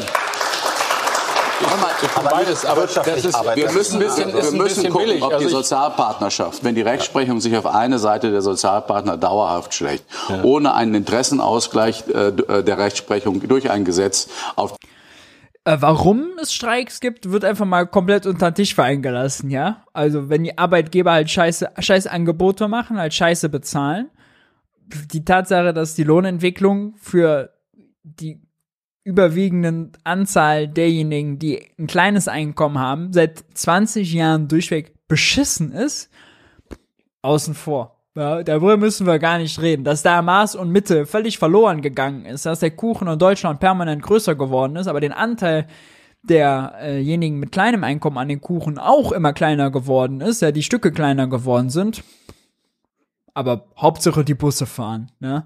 Äh, ich möchte gar nicht seine Kommentare zum 9 Euro, zum 49 Euro Ticket gesehen haben. Ich würde nämlich blind sagen, da hat er gleich gesagt, oh, das ist Gießkanne Geldverschwendung, ja. Also das Busticket soll nicht, soll nicht teuer, äh, soll bloß nicht günstig sein, aber die Leute sollen unbedingt, ja, gerade die so, Sozialschwachen sollen bloß nicht mit dem Streik davon abgehalten werden, ja. Also es ist wirklich zynisch. Sozialpartnerschaft noch als Leitbild predigen können. Der Heil hat ja in seinen, es ist wahnsinnig wichtig, dass wir fairen Interessenausgleich ja. haben. Und ich sage einfach nur, es hat sich jetzt in den letzten Jahren etwas eingependelt, wo ich es als unfair und ungerecht empfinde, denn man mit einem relativ geringen unfair und ungerecht. Aufwand einen großen wirtschaftlichen Schaden für die Volkswirtschaft an, an herbeiführen kann mit schlechten Löhnen zum Beispiel, ja, weil da leidet die ganze Binnenwirtschaft runter. Innenstädte äh, werden leer, weil die Leute zu wenig Kaufkraft haben. Ungleichheit schädigt die Demokratie, das meint er doch bestimmt, ja. Oder meint er, dass die Busse alle zwei Jahre mal nicht fahren, weil die Löhne verhandelt werden? Meint er, oder meint er das? Hab ich, vielleicht habe ich ihn falsch verstanden. Das ist nicht fern Jetzt verstehe ich Sie, Herr Kampeter, jetzt verstehe ich. Sie äh, wollen, wie es in Sie der Vergangenheit wollen im Grunde genommen also, Sie wollen im Grunde genommen also nur, dass gestreikt wird, wenn es der Gesellschaft nicht wehtut, richtig? Nein. Im Maß hat er doch erklärt. Er hat gesagt, dass man verhältnismäßig vorgeht. Und wenn wir sagen, dann setzen wir uns als Benchmark Frankreich. Flugtaxi Thelen ergreift Partei. Wir sollten uns nicht immer den schlechtesten Benchmark setzen. Ja. Sonst gibt es ja auch Länder, der beste, Herr Thelen? Ist, ist, das, äh, ist das China? Nein, absolut nicht. Dank. Sondern vielleicht ist der beste, wenn es bei uns heute 17 sind, dass man sagt, vielleicht kann man es auch auf 13 mal reduzieren. Wenn du, wenn weil man sagt, weil man sagt einfach, ja, ja ich glaube absolut. Das, ja, aber und der Punkt ist doch, es geht darum. Er glaubt, er hätte einen schlauen Punkt gemacht, weil irgendwelche Libertäre im Publikum losklatschen. Ja. Wenn wir uns als Land darauf einigen, weniger Streiktage zu machen, was ist das für eine hirntote Debatte? Können wir bitte mal darüber reden, warum gestreikt wird? Es sind angesichts der Lohnentwicklung der letzten 20 Jahre sind das noch viel zu wenig Streiks. Ja, da ist natürlich, wie Hubertus Heil sagt, wäre Frankreich die viel bessere Adresse. ja, als geklatscht wurde in der Pandemie, als über Pflegebonus und weiß ich nicht was gesprochen wurde und der wieder nicht kam und wieder nicht kam und wieder nicht kam und abgemagert wurde, ja. Darüber, das hätte man, das alles nicht Thema. Nee, alles nicht Thema. Deutschland setzt sich als Ziel, aber äh, im Grunde würde das auch zu uns passen, muss ich mal ehrlich sagen. Muss ich mal ehrlich sagen. Also wir haben eine Schuldenbremse, die Schuldenvermeidung als Selbstzweck macht. Schon mal dumm. Dann wäre eigentlich so eine Streikregel, die Streiktage zum Selbstzweck erklärt und sagt, wir machen nur noch maximal 13 Streiktage pro Jahr. Wäre eigentlich so vom Dummheitslevel, also würde dazu passen. Eigentlich zu unserer, zu unseren politischen Regeln, die wir so als Deutschland haben, wäre das eigentlich nur konsequent. Von daher ist der Vorschlag wahrscheinlich gar nicht so verkehrt. Machen wir mal länger drüber nachdenken. Verhältnismäßigkeit. Es geht da um Verhältnismäßigkeit. Ist das schon direkt das Ende? Muss ich jetzt wirklich Deutschland und absolut, da, da leiden die Leute drunter, die öffentliche äh, Verkehrsmittel nutzen, muss ich das direkt so machen oder gab es nicht vorher noch andere Möglichkeiten, seine Stimme zu erheben? Es ist total wichtig, dass jeder Arbeitnehmer seine Stimme erheben kann. Das ist ein enorm wichtiges Gut. Ganz kurz, was wir haben. Wie sollen Sie das Aber dann machen? Soll nur keiner hören müssen. Wie haben Sie es denn vorher gemacht? Haben Sie es mit, mit Möglichkeiten genutzt, wo Sie gesagt haben, uns geht es um die Verhandlungen, uns geht es darum, transparent zu machen, warum wir zum Beispiel einfach mehr Lohn brauchen durch die Inflation? Oder ist das jetzt nicht direkt ein Hammer, der zu hart? Ja, finde ich auch. Also ich finde, äh, das muss ich auch sagen. Also ich finde, die Pflegekraft und der Busfahrer, die hätten ruhig mal äh, flyern gehen können, ja, und erklären, warum sie denn die Lohnforderung haben und dann mal ein bisschen für Akzeptanz sorgen bei sich in der Gemeinde. Nee, das finde ich eigentlich einen sehr pragmatischen Vorschlag. Mhm. Naja, und dann vielleicht so ein paar Bürgerforen, Frank Thelen organisiert, Frank Thelen bringt ein bisschen Bierchen, ein bisschen Grillwürste, ein bisschen Kuchen, moderiert und dann kann man doch da diskutieren, dann können nachher alle darüber entscheiden, ob das okay ist oder nicht was ist das für eine lebensferne Vorstellung? Ja, also es ist wirklich, also Realitätssinn aller Flugtaxis. Es ist also nicht auszuhalten. Das, weil er zu viel Bürger trifft. Frau May, Sie waren, waren die Streiks ein zu doller Hammer, die Sie äh, gemacht haben? Nein, also die drücken einfach das, die drücken einfach auch das aus, was die Leute gerade empfinden. Ähm, auch gerade im öffentlichen Dienst jetzt zum Beispiel, also da bin ich halt jetzt dann auch mit drinne, ist einfach so, die Leute sagen, wir tragen die öffentliche Daseinsvorsorge. Wir haben auch während Corona schon massiv zurückgesteckt, als da die Verhandlungen waren. Und jetzt wollen wir das nicht mehr hinnehmen und wollen jetzt unser Recht wahrnehmen. Und dass dann auch Warnstreiks auch schon wirksam sein müssen, ist ja auch klar, weil sonst interessiert es ja nicht. Und ich meine, das aktuelle Angebot, wie soll das denn anders sich ausdrücken, als dass zum Beispiel jetzt am 8. März dann 70.000 Leute aus dem Sozial- und Erziehungsbereich auf die Straße gehen in ganz Deutschland und mal sagen, hier, wir fordern mehr. Und also mal ehrlich, selbst schuld. Es gibt eine 3000 Euro steuer- und abgabenfreie Inflationsprämie und nicht, die hat der Olaf Scholz hat die groß angekündigt, ja, und seine Innenministerin legt nur 2,5 auf den Tisch, äh, wovon ein Teil auch erst nächstes Jahr ausgezahlt wird, dazu zu, schle zu schlechte tabellenwirksame Erhöhungen, aber nicht mal die Inflationsausgleichsprämie, die der Kanzler vorgibt, will die Innenministerin gönnen, ja. Äh, allein schon dafür haben sie eigentlich drei Wochen Streik verdient. Für diese Frechheit. Und die Frage ist ja auch, ab wann ist denn was wirksam? Also in NRW wurde letztes Jahr 79 Tage an den Unikliniken gestreikt, bis was passiert ist. 79 Tage lang. Und da ist natürlich auch eine Frage, ne? Für wen ist es wann verhältnismäßig? Naja, für die Mitarbeitenden war es anscheinend nicht mehr verhältnismäßig, weil sie gesagt haben, wir haben in der Pandemie hart gearbeitet, uns wurde viel versprochen, die Arbeitsbedingungen sind schlecht, wir sind alle ausgebrannt, wir sind alle erschöpft und wir brauchen Entlastung. Und wir gehen jetzt auf die Straße, um die auch zu kriegen. Aber gucken wir vielleicht mal.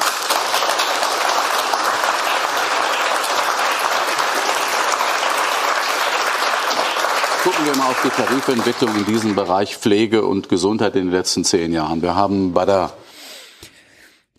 äh, ein Punkt, den fand ich auch noch spannend. Der hat äh, Hubertus Heil, ich weiß jetzt nicht, ob der davor war oder ob ich ihn irgendwie überhört hat, hat er gesagt, ja, der Staat hat ja nicht in die Tarifverhandlungen einzugreifen.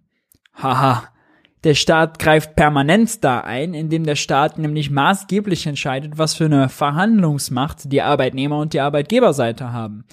Über Mindestlohngesetz, über Mindestlohnkontrollen, über Arbeitszeitgesetze, äh, über Arbeitsrecht, ja, das setzt ein Minimum.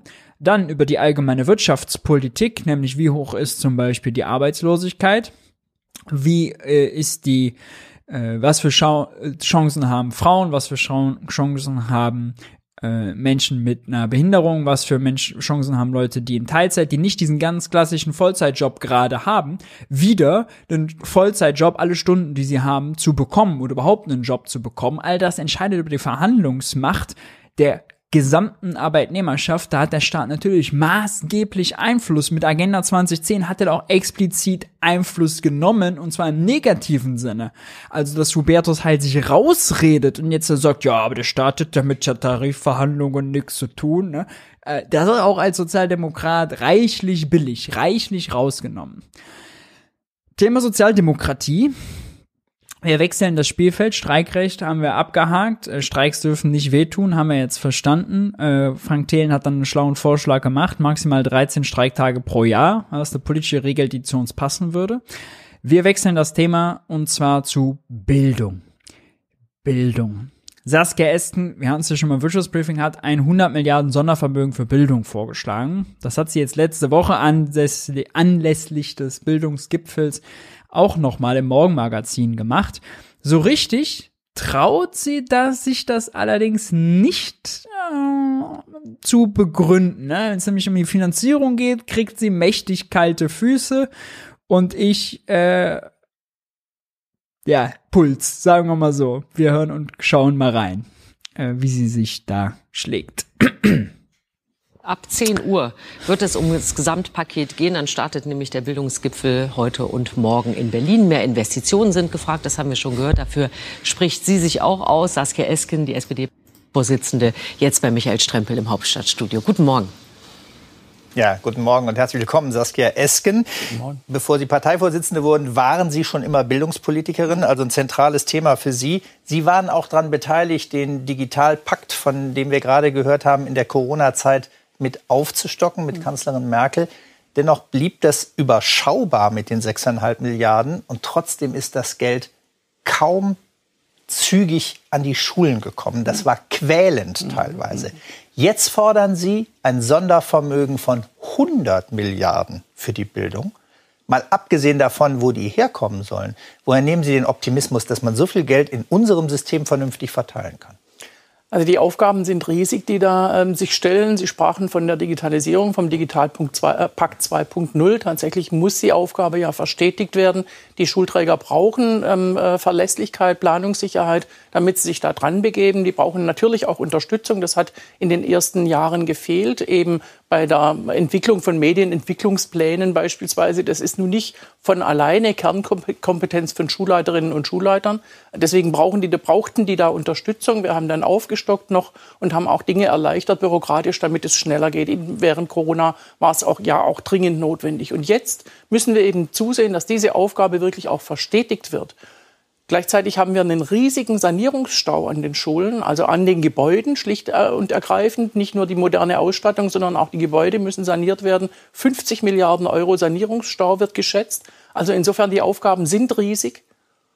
Und, und woher wollen Sie das viele Geld nehmen? Also der Finanzminister ja. zankt sich ja jetzt schon in der Ampel um ja. den äh, zwei Minuten, äh, vier Minuten haben Sie Zeit beim Morgenmagazin und die wichtigste Frage ist gleich, woher das Geld nehmen. Ja, wo es eigentlich doch um Bildung geht. Da sieht man mal die, die journalistische Qualität, ja, weil die dumme Frage nach, woher das Geld nehmen, die kann man ja immer stellen, egal ob es um Bundeswehr, ob es um Bildung und sonst was geht. Ja, da wäre eher jetzt die Frage gewesen, wofür genau denn ausgeben? Wo sehen Sie denn genau die Bedarfe? Das wäre ja mal spannend gewesen.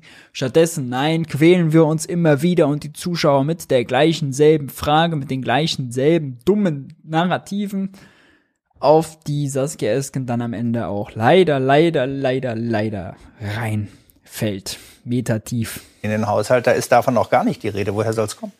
Naja, insgesamt müssen wir sagen, dass wir jetzt ähm, äh, wieder zu einem normalen ähm, äh, Haushalt ohne Sonderschulden sozusagen äh, zurückkehren sollen, äh, inmitten mehrerer Krisen, mindestens inmitten der Bewältigung von Folgen ähm, der Krisen, die wir einigermaßen hinter uns gelassen haben mögen. Und äh, das fällt natürlich äh, dann zurück auf die Aufgaben, die wir ansonsten noch haben. Krisenbewältigung ist wichtig, aber wenn wir die aus dem Stammhaushalt stemmen müssen, äh, dann werden eben andere Vorhaben und andere wichtige Aufgaben auch womöglich unter die Räder kommen. Das dürfen wir nicht zulassen. Das heißt, da hat sie erstmal versucht auszuweichen. Ja, das war immer eine Nicht-Antwort.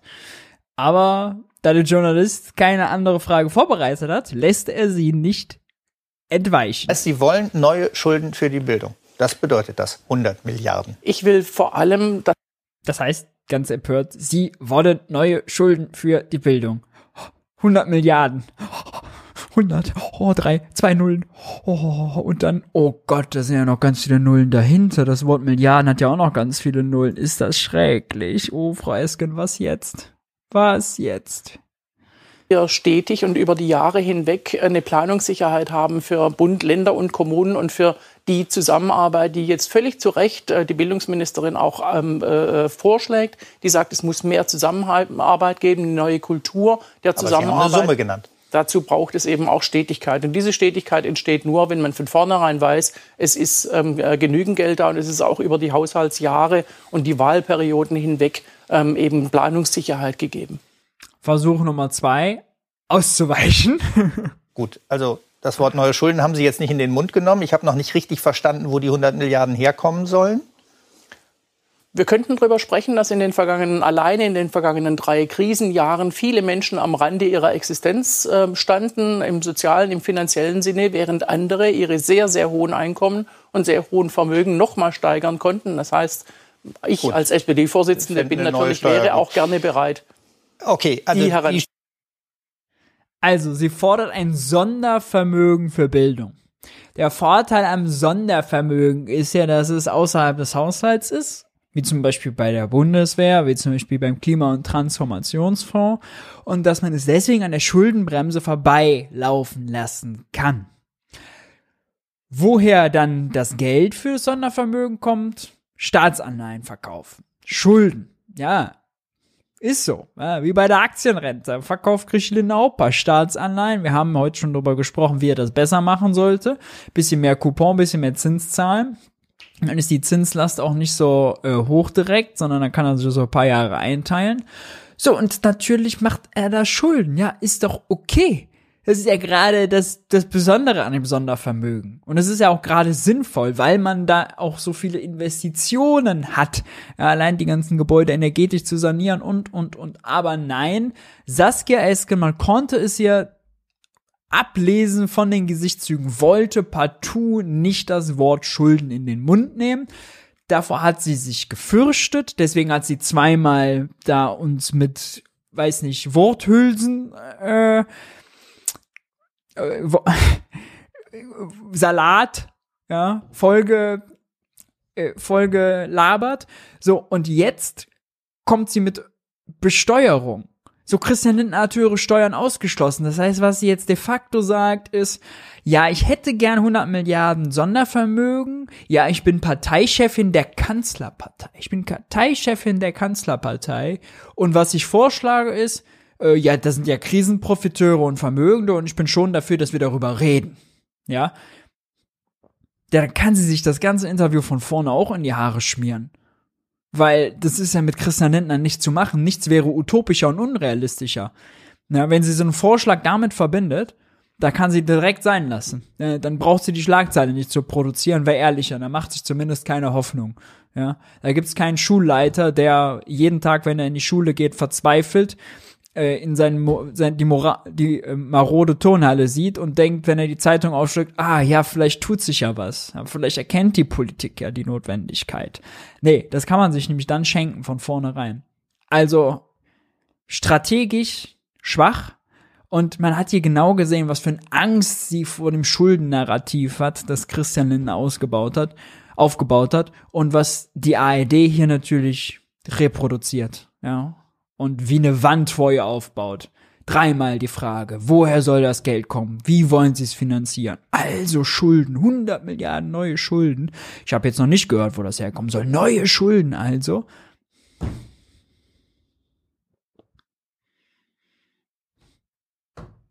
Und wenn sie doch Olaf Scholz nicht in den Rücken fallen will, dann braucht sie auch den Vorschlag nicht zu machen. Ja, dann kann man sich das doch gleich sparen. Naja, äh, fand ich ganz interessant, äh, um so ein bisschen die Dynamiken auch zwischen Partei und Regierungsfraktion und Koalition äh, zu sehen. Wir wechseln jetzt das Feld und die Partei und zwar gehen wir jetzt zu den Grünen.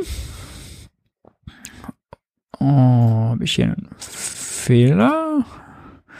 Nee, Moment. Wir gehen zu den Grünen und schauen uns das Interview von Thilo mit Daniel Bayas, Finanzminister der Grünen, an. Und zwar geht's ganz konkret um, ich habe das, hab das falsche Video hier. Schaut an. Da sind wir doch. Zack, zack. So. Technik, die begeistert. Und schauen uns den Part an. Ich will euch das sowieso mal empfehlen. Schaut euch das von vorne bis hinten an. Das war sehr interessant. Äh, am Ende habe ich tatsächlich auch mal die Frage gestellt, wo kommt denn eigentlich Steuerzahlergeld her? Das war mehrmals im Chat äh, gefordert. Äh, ging grundsätzlich viel um Steuern, ging um den Skandal, Lehrer über den Sommer in Baden-Württemberg zu entlassen, obwohl es ja Lehrermangel äh, gibt, all sowas.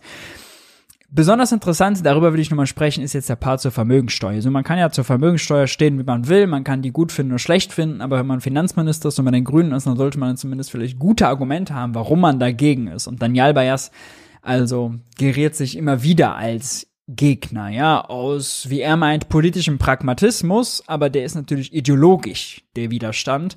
Und das ist hier sehr deutlich geworden, als Thilo ihn fragt schauen wir uns äh, das nochmal an und stellen ein paar Sachen äh, vielleicht richtig unterwegs. Ist klar, ist da, ist in Verfassung drinne. Du musst dich dran halten, hast keine Wahl. Man könnte ja auch sagen, äh, man, die, man steigert die Einnahmen, damit man mehr Geld zur Verfügung hat, dass man zum Beispiel für gute, notwendige Sachen machen kann. Da habe ich mich natürlich gewundert, warum du denn gegen eine Vermögensteuer bist. Weil Vermögensteuer kommt wem zugute? Den Bundesländern. Also auch dem Finanzminister von Baden-Württemberg. Warum möchtest du nicht mehr Einnahmen haben? Ihr habt doch so viele Reiche in Baden-Württemberg. Ich will es mal so versuchen. Ich glaube, die Frage, wie stärken wir die Einnahmenseite, ist eine grundsätzliche Frage. Da würde ich gleich was dazu sagen. Und dann gibt es verschiedene Instrumente. Und ein Instrument ist die Vermögenssteuer. Und die sehe ich in der Tat kritisch, um mich zu sagen, davon halte ich äh, ziemlich wenig. Ähm, ich glaube, aus einer Vermö bei einer Vermögenssteuer stimmt einfach ähm, die Verhältnismäßigkeit nicht zwischen Aufwand und Ertrag. Was meine ich damit? Eine Vermögensteuer müsstest du wahrscheinlich jährlich erfassen. Und jetzt bin ich mal ein bisschen polemisch, wenn ich das sein darf. Da müsste, da müssten meine Finanzbeamte, da müsste meine Finanzverwaltung zu dir nach Hause und gucken, was ist der Oldtimer in der Garage wert und der Picasso an der Wand. Die richtige Komplexität kommt dann, wenn es um Betriebsvermögen geht und so weiter und du besteuerst halt Substanz. Und deswegen ist es sehr aufwendig bei wenig Ertrag. Müssen wir über die Einnahmenseite sprechen, Thilo? Ja, ich glaube, das müssen wir. Und äh, ich habe im letzten Jahr. Wir waren jetzt, aber bei, wir waren jetzt aber bei der Vermögenssteuer. Ja, ich, ich, ich, ich würde trotzdem vielleicht gerade okay, einen Punkt dazu machen, weil du ja die Einnahmenseite Gut. angesprochen hast. Ich habe letztes Jahr wenige Monate nach dem Beginn des schrecklichen Krieges und als ich auch am Anfang wussten wir auch nicht so was bedeutet das jetzt, was kommt auf uns zu und nach so ein paar Wochen, vielleicht Monaten haben wir realisiert, ähm, dass es nicht nur äh, eine humanitäre Tragödie und Katastrophe ist, sondern auch tiefe ökonomische und soziale Kosten hat, auch für unser Land. Und ich habe damals, ich habe das im ersten Moment ähm, nicht gut äh, gewordet. Ich habe damals, ich habe vom, ich hab vom Kriegssoli gesprochen, mhm. dann habe ich vom Krisensoli gesprochen, aber habe gesagt, ja, ähm, 100 Milliarden Sondervermögen, 200 Milliarden Doppelwumms, irgendwann kommt dafür auch die Rechnung. Und die können wir jetzt nicht bei der Rewe-Kassierin oder bei der Pflegekraft holen, sondern bei, bei, bei starken Schultern. So, ich glaube, es wäre höchste Zeit, unter dem Gesichtspunkt übrigens auch, ähm, auch das. Wenn man nachher den Part äh, mit meinen Fragen guckt und das nochmal mit dieser, dieser Framing auch, irgendwann kommt die Rechnung, die soll nicht die Kassiererin bezahlen. Ja, dann ist ja, wenn wir das Steuerzahlergeld wegnehmen und erkennen, Geld kommt, kommt von, Zitat, from thin air, ja, aus dem Nichts, dann ist ja das mit der Rechnung, die wir irgendwo abzustottern haben, auch schon mal fragliches Framing. Aber das lassen wir mal beiseite. Das ist keine neue Forderung von mir. Das Aufwandsargument Substanz, äh, auf das Aufwandsargument geht Thilo gleich nochmal ein. Das ist nämlich äh, sein Kernargument. Ich habe da gleich was mit einer Studie vom Deutschen Institut für Wirtschaftsforschung, die sehr unbequem ist, aber wir lassen ihn das erst einmal zu Ende formulieren. Ähm, den Soli für die Topverdiener, der noch verfassungsgemäß ist, wie er gerade ein Gericht geurteilt hat. Und das ist erstmal ein Wink mit dem Zaunpfahl zu sagen, Leute, ähm, das lasse ich nicht ewig euch so durchgehen, dass wir das in den Einkommensteuertarif integrieren, damit wir sagen, diese Einnahmen wollen wir sozusagen sichern. Ja? Ähm, das sieht die FDP, das sieht der Bundesfinanzminister an der Stelle äh, anders, aber ich glaube, das wäre ein Akt der Solidarität. Vor allem, um jetzt nochmal auf die Gießkanne im letzten Jahr zu kommen. Dieses Geld, was wir jetzt auch verteilt haben, davon haben ja alle profitiert. Ich habe ja vorhin gesagt, auch ich habe diese 300 Euro gebraucht. Ich habe die, äh, hab die bekommen, hätte sie aber nicht gebraucht. Aber irgendjemand muss sie ja bezahlen. Insofern wäre ich das ein Akt der Solidarität. Und zur Vermögensteuer, als Alternative zur Vermögensteuer. Dazu kommen wir gleich. Ja? Ich wollte jetzt mal beim Vermögensteuer bleiben. Ich verstehe das Argument nicht mit dem Aufwand. Wie kommst du darauf, dass äh, denn deine Finanzbeamten jedes Jahr in jedes Haus müssen und die Vermögenswerte kontrollieren? Ich meine, angenommen, ich bin vermögend, ja. reich und muss Vermögensteuer zahlen. Dann machst du mir einfach am Ende der Steuererklärung eine extra Zeile. Ihr aktuelles Vermögen. Und da denkst du doch als Finanzminister nicht, dass Thilo Jung dich als anständiger Bürger anlügt. Es ist meine Verantwortung, dir als äh, Finanzminister, als meinem Finanzamt zu sagen, ich habe so und so viel Vermögen. Ja, das ist der, das ist der Märzsche äh, äh, Bierdeckel. Der ist, der funktioniert in Talkshows, aber glaub mir, Steuerrecht, Finanzverwaltung, Steuerverwaltung, ähm, ihr könnt, funktioniert, ihr könnt, fun funktioniert aber du kannst so doch deinen Finanzbeamten dann anweisen, ihr macht Stichproben. Ist doch völlig Quatsch, dass irgendwie äh, alles kontrolliert wird von jedem. Ja. Aber jetzt nehmen wir mal Betriebsvermögen im Unternehmen. Jetzt nehmen wir mal einen Handwerksbetrieb. Ja. ja Handwerksbetrieb. Kommen wir erstmal zum Aufwand. Also, das Deutsche Institut für Wirtschaftsforschung, die machen ja ganz viel zur Vermögensteuer, insbesondere Stefan Bach ist da der ausgewiesene Experte. Und je nachdem, wie man sie konzipiert, ist das ist der Erhebungsaufwand, also da ist schon mit drin, was müssen die Unternehmen dokumentieren, was muss der Finanzbeamte alles machen und, und, und, zwischen vier und acht Prozent des Aufkommens. Hieße also, wenn wir äh, irgendwie 10 Milliarden einnehmen oder 20 Milliarden einnehmen, ja, je nachdem, wie man es dann macht, vier bis acht Prozent davon. Acht Prozent ist es, wenn man nur eine Million Euro an äh, Freigrenze macht, ja, die sozusagen, die nicht besteuert wird.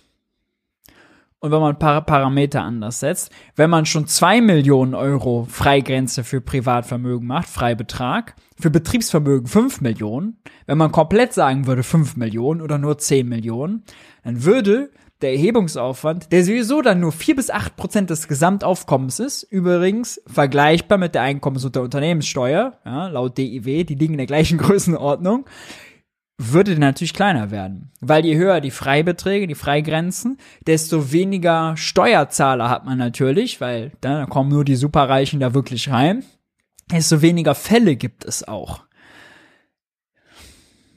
wenn man, also das DIW hat in den Konzepten, gehen sie von 4% aus, wenn man 2 Millionen Euro Freigrenze macht. Wenn man Betriebsvermögen schon mal 5 macht, hätte man schon wieder was gespart. Wenn man alles 5 macht, alles 10, weiß ich nicht. Also da käme man aber deutlich unter die 4 wahrscheinlich. Ja, äh, käme man deutlich darunter. Also das Argument ist schon mal wirklich kann, das zieht nicht, ja. Ähm, und dann mit dem Märschen Bierdeckel dagegen zu werfen, das ist ja was ganz anderes. Märschen Bierdeckel ist, wir machen zwei Steuern und die restlichen Steuern schaffen wir alle ab. Ja, das heißt nicht, wir machen jetzt jede Steuer unbürokratisch. Und übrigens, wenn man sich so sehr um die Finanzbeamten und so weiter kümmert, dann könnte man ja ganz, diese ganzen Bagatellsteuern, die erstmal angehen, Kaffeesteuer, Alkopop, Schaumweinsteuer, diesen ganzen Mist, der überall erhoben, kontrolliert und weiß nicht was gemacht werden muss, aber noch nicht mal Einnahmen bringt und noch nicht mal einem besonderen Zweck dient, wie zum Beispiel Kaffee teurer zu machen, ja? Like, warum? Kaffee trinkt jeder, Grundnahrungsmittel, lass doch weg, bringt eine Milliarde pro Jahr. Warum diese Bagatellsteuern? Ja, das wäre eine sinnvolle Position. Dazu kommt, dass man ja definieren kann, welche Vermögen fallen da drunter. Geldvermögen hat man auf Knopfdruck, ja, kann man einfach ablesen. Aktien, Betriebsvermögen als Aktien, easy peasy, easy going, ja, da gibt's einen Marktwert dafür. Immobilienvermögen muss für Grundsteuer zum Beispiel sowieso erhoben werden. Easy peasy. Das heißt, da wo es wirklich kompliziert wird, ist vielleicht der Handwerksbetrieb, aber ist auch nicht besonders kompliziert, weil da gibt es gängige Verfahren, die man schon bei der Erbschaftssteuer hat, wie man das schätzt, Ertragswertverfahren, was auch immer, wie viel Gewinn äh, macht so ein Unternehmen, alles klar, pro Jahr, dann rechnet man das hoch, dann ist der Gesamtwert heute XYZ. Ja, Standardverfahren, den Gewinn von dem Handwerksbetrieb kennt man so oder so. Kein Problem. Da muss keiner rausfahren und sich den angucken. Ja, da muss kein Finanzbeamter hin und irgendwie die Stühle in den Betrieb zählen. Ja, das, also, und bilanzieren müssen die Firmen sowieso. Ja, also das ist, das ist mal wieder äh, also reine Polemik. Und man könnte ja sagen, und das ist auch gängig, Hausrat und sowas und Kunst nimmt man einfach aus. Ja, dann sagt man halt, machen wir die Kunstgegenstände, besteuern wir halt nicht. Ja, oder kontrollieren die nicht. Wir lassen die angeben, aber kontrollieren die halt nicht. Oder kontrollieren sie nur bei denen, die, keine Ahnung, mehr als 100 Millionen Euro schwer sind. So, dann hat man in Baden-Württemberg, keine Ahnung, 100 Leute, 200 Leute. So, und die kontrolliert man dann, gibt es einen Finanzbeamten, der nimmt sich dann ein Drittel von denen vor, alles easy peasy. Ja, also es ist wirklich eine Frage des Umsetzens, keine Frage von, oh Gott, nee, wenn man sich mal mit Steuerfachverwaltungen überhaupt auseinandergesetzt, dann ist alles ganz schlimm. Ja, schöner Ausweg. Schön gedacht, schlecht gemacht. ähm, der gehört jemandem, der hat Angestellte, der hat Maschinen, der hat ein paar Fahrzeuge und es wird jetzt irgendwie zusammengerechnet. Sag mal, was ist das wert? Und dann schreibt er da eine Zahl drauf und sagt, der ist jetzt, weiß ich nicht, drei Millionen Euro wert. Ist aus der Hüfte geschossen. Und jetzt sagst du, jetzt kommt der Thilo Jung Steuersatz von wie hoch? Weiß ich Zwei Prozent. Zwei Prozent. So. Und zwei Prozent Handwerksbetrieb, ich weiß nicht, was der im Jahr verdient, aber ähm, unendlich reich wird der auch nicht. So, das steckt halt einfach in den Vermögenswerten drin. Und deswegen ist das nicht so leicht aufzu, aufzulösen. Und trotzdem müsstest du ja auch irgendwie verifizieren, äh, ist diese ähm, äh, Summe gegriffen, ist die st stimmt die, Werte verändern sich. Also es, glaub mir, sie ist, äh, ja, das sage ich nicht einfach so, sie ist schon, sie ist schon aufwendig. Aber warum diese Summen stimmen, dafür äh, bin ich doch dann verantwortlich als derjenige, der äh, die, die Steuern zahlen muss. Ich bin auch dafür verantwortlich, was ich sonst in meine Steuererklärung reinschreibe. Warum interessiert dich das? Du gehst doch davon aus, dass wir nicht lügen. Ja, aber eine Steuerverwaltung muss trotzdem der Sache auf den, auf den Grund ja, das gehen. Kann ja, sie, das, das, kann, klar. das kann Deswegen sie dann doch mit Stichproben machen. Und ich meine, bei, bei Vermögen ist es nicht so schwer. Komisch, die Betriebsprüfer kommen irgendwie im Schnitt nur alle 40 Jahre vorbei, ja. Die könnte man, also schon bei der Unternehmenssteuer. Also, da ist das kein Problem, oder was? Die äh, deutlich komplizierter ist. Ja, also Immobilien sind leicht zu sehen. Grundstücke auch, Ländereien. Ja, da könnte ich dir jetzt eine lange Geschichte von der Grundsteuer erzählen, ja, wie ja. komplex so eine Materie ist. Also glaub mir, ähm, bürokratiearm, einfach und ohne dass es irgendwie einfach glauben, glaubt ihm wie Man-Woman-Power braucht, funktioniert das, das nicht. Ich, das Aber ich habe ja auch gesagt, äh, das ist der eine Punkt, die Umsetzbarkeit und die andere ist der, ich halte es einfach für falsch, dass man sozusagen Substanz besteuert, weil ich mache es jetzt mal ganz einfach. Dein Handwerksbetrieb oder mein Handwerksbetrieb, den du gerade mit zwei Prozent belegen wolltest, ist ganz einfach gesagt, über 50 Jahre ist sozusagen, ist jetzt schon ein sehr langer Zeitraum, aber dann bleibt halt auch irgendwie nichts mehr übrig. Ich halte das für keine gute Idee. Der Satz, der war wirklich, also das Argument beim Aufwand war ja schon hart. Aber dass der Handwerksbetrieb nach 50 Jahren weg ist, das hat mich wirklich, ich saß ja im Hintergrund, habe Kekse gegessen und mich auf die Fragen vorbereitet, den Chat verfolgt. Also das war wirklich ein Moment, wo ich die Ohrstöpsel rausgenommen habe und gedacht habe, was ist hier jetzt los? Ja. Erstens die Mathematik, da sprechen sie gleich noch drüber. Ja, äh, Zinses, äh, Zinseszinsrechnung kann einen schon mal überfordern mit verminderten Grundwerten und so, egal. Und zweitens, die Annahme ist ja, dass der Handwerksbetrieb keinen Vermögenszuwachs hat, Ja, was ist das für, also klar, der Vermögenszuwachs, wenn die Geschäfte gut laufen. Zweitens ist der nicht repräsentativ für die deutsche Volkswirtschaft. Ja, wir haben auch richtige Big Business Aktienunternehmen, die jährlich eine Kapitalrendite von 5, 7, 10 Prozent machen, ja, wo selbst eine 2 Prozent Vermögensteuer dann nicht dafür sorgt, dass die ärmer werden, dass die Substanz weggeht, sondern nur zwei, dass die Schere nicht weiter, nicht zu schnell weit auseinander geht. Also es begrenzt nur das Auseinanderdriften der Schere. Es macht die noch nicht mal ärmer. Es saugt nur ein bisschen was von dem Kapital, von der Kapitalrendite äh, und dem Vermögenszuwachs ab. Ja, aber sie werden trotzdem größer, vermögender.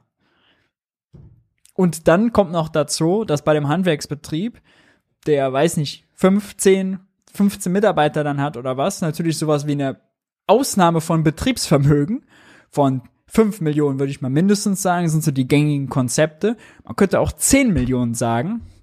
Natürlich dafür sorgt, dass er unter Umständen gar nicht besteuert wird. Oder aber selbst in dem Argument, der nur so weit besteuert würde, bis der selbst ohne Vermögenszuwachs nach x Jahren, ja, eh schon alles unrealistisch, nur so weit besteuert würde, bis der Freibetrag erreicht ist. Und der Freibetrag außerdem pro Eigentümer. Das heißt, wenn es äh, irgendwie zwei oder drei Eigentümer gibt, bei so einem kleinen mittelständischen Unternehmen, hat man schon 15 Millionen oder 30 Millionen, je nachdem, an Betriebsvermögen, die frei sind. Alles ausgelassen, alles ausgelassen. Das Beispiel, Handwerksbetrieb ist nach 50 Jahren weg und es gibt keinen Vermögenszuwachs, ist unrealistisch und mathematisch falsch. Also das schlechteste Beispiel, was man hätte wählen können. Man kann, man kann ja gegen die Vermögensteuer sein. Ist ja okay. Aber die Argumente, Argumente sollen schon irgendwie halbwegs stimmen. Das, das, das, hast du nämlich auch schon mal gesagt. Wenn ich das Vermögen jedes Jahr mit 2% besteuere, dann ist es ohne Wertzuwachs nach 50 Jahren weg. Das macht doch gar keinen Sinn. Warum macht das keinen Sinn? Ja, weil der Grundwert sich ja dann immer ändert. Ja, äh, aber, aber äh, fehlt dann irgendwann eine größere Lücke? Oder sagt der Handwerker jetzt, jetzt muss ich, jetzt Übrigens, was noch dazu kommt, ne? der Handwerksbetrieb ist ja dann nicht weg. Selbst in seinem Beispiel kein Vermögenszuwachs, falsche Mathematik, keine Freigrenzen. Ist der Handwerksbetrieb, der dann Steuern zahlen muss und das vielleicht irgendwie nicht mehr kann, kann er ja Geschäftsanteile abgeben und seine Mitarbeiter daran beteiligen. Ja, dann gehört dem Hand der Handwerksbetrieb nur wem anders. Der ist nicht weg, der verschwindet nicht im schwarzen Loch. Ja, also auch das gehört natürlich dazu.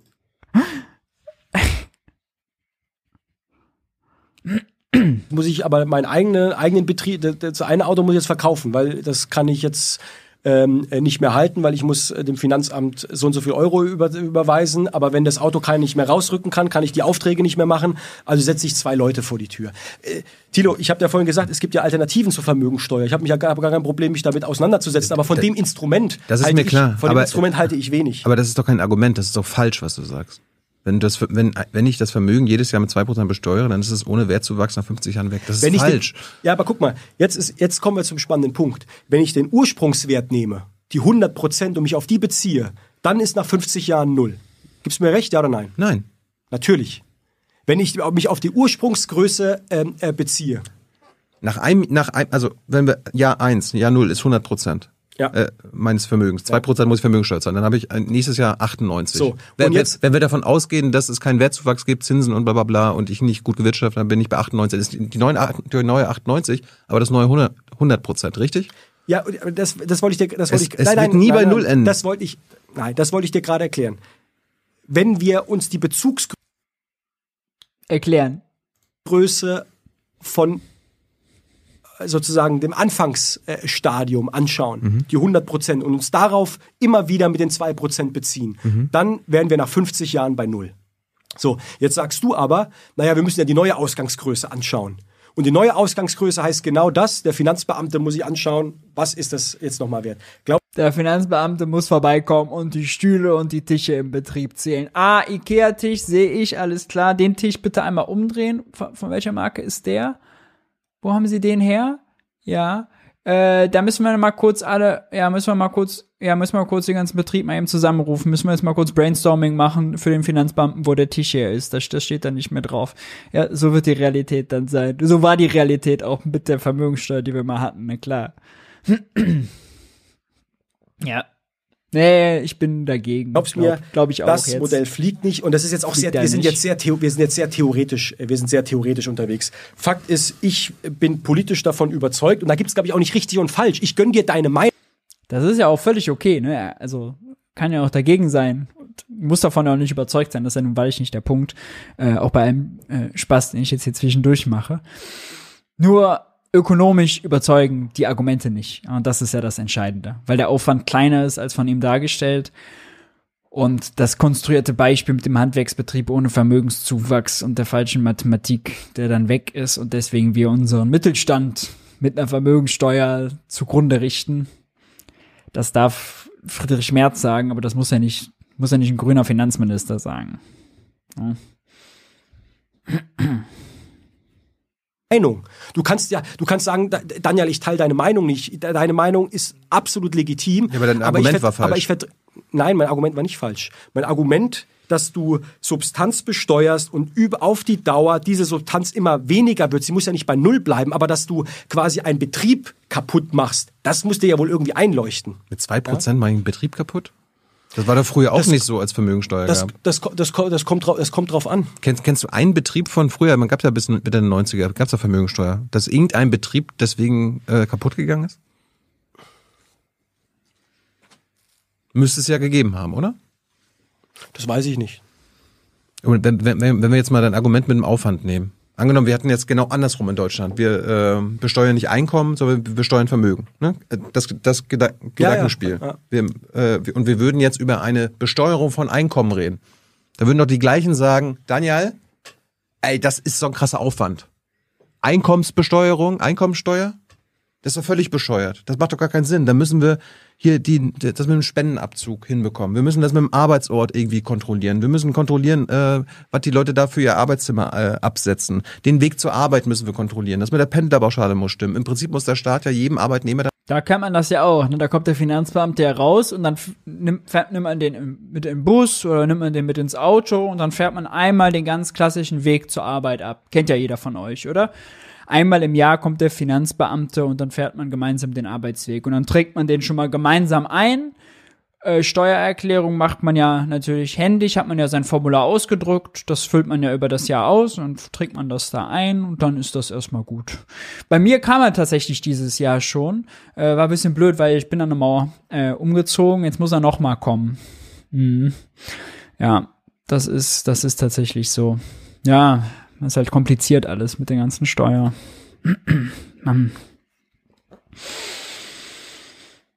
Dann über die Schultern gucken. Wir haben jedes Jahr Hunderte bis Tausende Verfahren wegen Einkommensteuer an den Finanzhöfen. Es ist, ein riesig, es ist ein riesiger Aufwand, den der Staat macht, weil er aber das Geld braucht. Nein, vieles, vieles davon, vieles davon äh, läuft sehr, äh, äh, läuft auch äh, automatisiert. Ja? Das Jemand, wird aber bei Vermögen genauso sein. Nee, das glaube ich nicht. Also Tilo, da kann ich dich gerne, äh, gerne mal äh, ähm, äh, auch mal verbinden. Vielleicht hat er da Kontakt. Auch, äh, mit jemandem aus der Steuerverwaltung zusammenbringen. Auch da gibt es differenzierte Meinungen, ja, muss ich auch fairerweise, fairerweise sagen. Ich halte sie nicht für, für praktikabel und äh, ich bin auch politisch nicht einfach nicht davon, nicht davon überzeugt. Ja? Ich glaube, dass zum Beispiel, wenn wir über Steuern reden, die, an, die über Substanz gehen, dass, glaube ich, eine Erbschaftssteuer, die nicht jedes Jahr, sondern ich sage jetzt mal alle 30 Jahre ja, in, einem, in einem Erbschaftszyklus anfällt, die es ja auch gibt, ja, wahrscheinlich der bessere, der praktikablere und der ergiebigere Hebel ist, ja, als jetzt irgendwie eine Vermögensteuer. Ergiebig äh, nicht weniger Aufwand, natürlich schon, liegt da in der Natur der Sache. Aber gut, äh, da nochmal die Empfehlung, schaut gerne das ganze Interview, äh, sehr interessant. Am Ende geht es auch äh, viel um Steuern. Äh, unter anderem kam die ganz klassische Zuschauerfrage, welche Steuern sollen denn abgeschafft werden, welche neu hinzugefügt, wenn er sich das aussuchen könnte. Äh, die ist ja mittlerweile ein Klassiker geworden. Ich finde das gut. Ich mag die Frage. Äh, mich gefreut, als die kam. Jetzt geht's los mit unseren naiven Fragen. Wenn ihr Fragen hattet zu der Sendung, zu den Themen, die wir hatten, ganz grundsätzlich, jetzt ist euer Moment, haut die gerne in den Chat. Dann äh, machen wir noch eine flotte Fragerunde zum Schluss. Ich mache mir das hier mal flott nebenbei auf. Und in der Zwischenzeit sei nochmal darauf hingewiesen, jung und naiv, alle Formate, ob Interview, ob Wirtschaftsbriefing, ob Regierungspressekonferenz, gibt's nur dank eurer Unterstützung. Wie ihr Jung und Naiv unterstützen könnt, seht ihr jetzt eingeblendet. PayPal, Banküberweisung, alles möglich. Bei finanzieller Unterstützung ab 20 Euro werdet ihr namentlich im Abspann verewigt. Und der Dank des ganzen Jung und Naiv-Teams ist euch natürlich sicher. Bevor wir zu den Fragen kommen, auch nochmal gerne den Hinweis, wenn ihr jetzt live dabei seid, gern schon mal den Daumen hoch für das Video, wenn ihr später reinschaltet. Dann auch das. Äh, Daumen hoch, Kanal abonnieren. Das äh, ist die YouTube-Güte. Gut, jetzt aber los zu euren Fragen.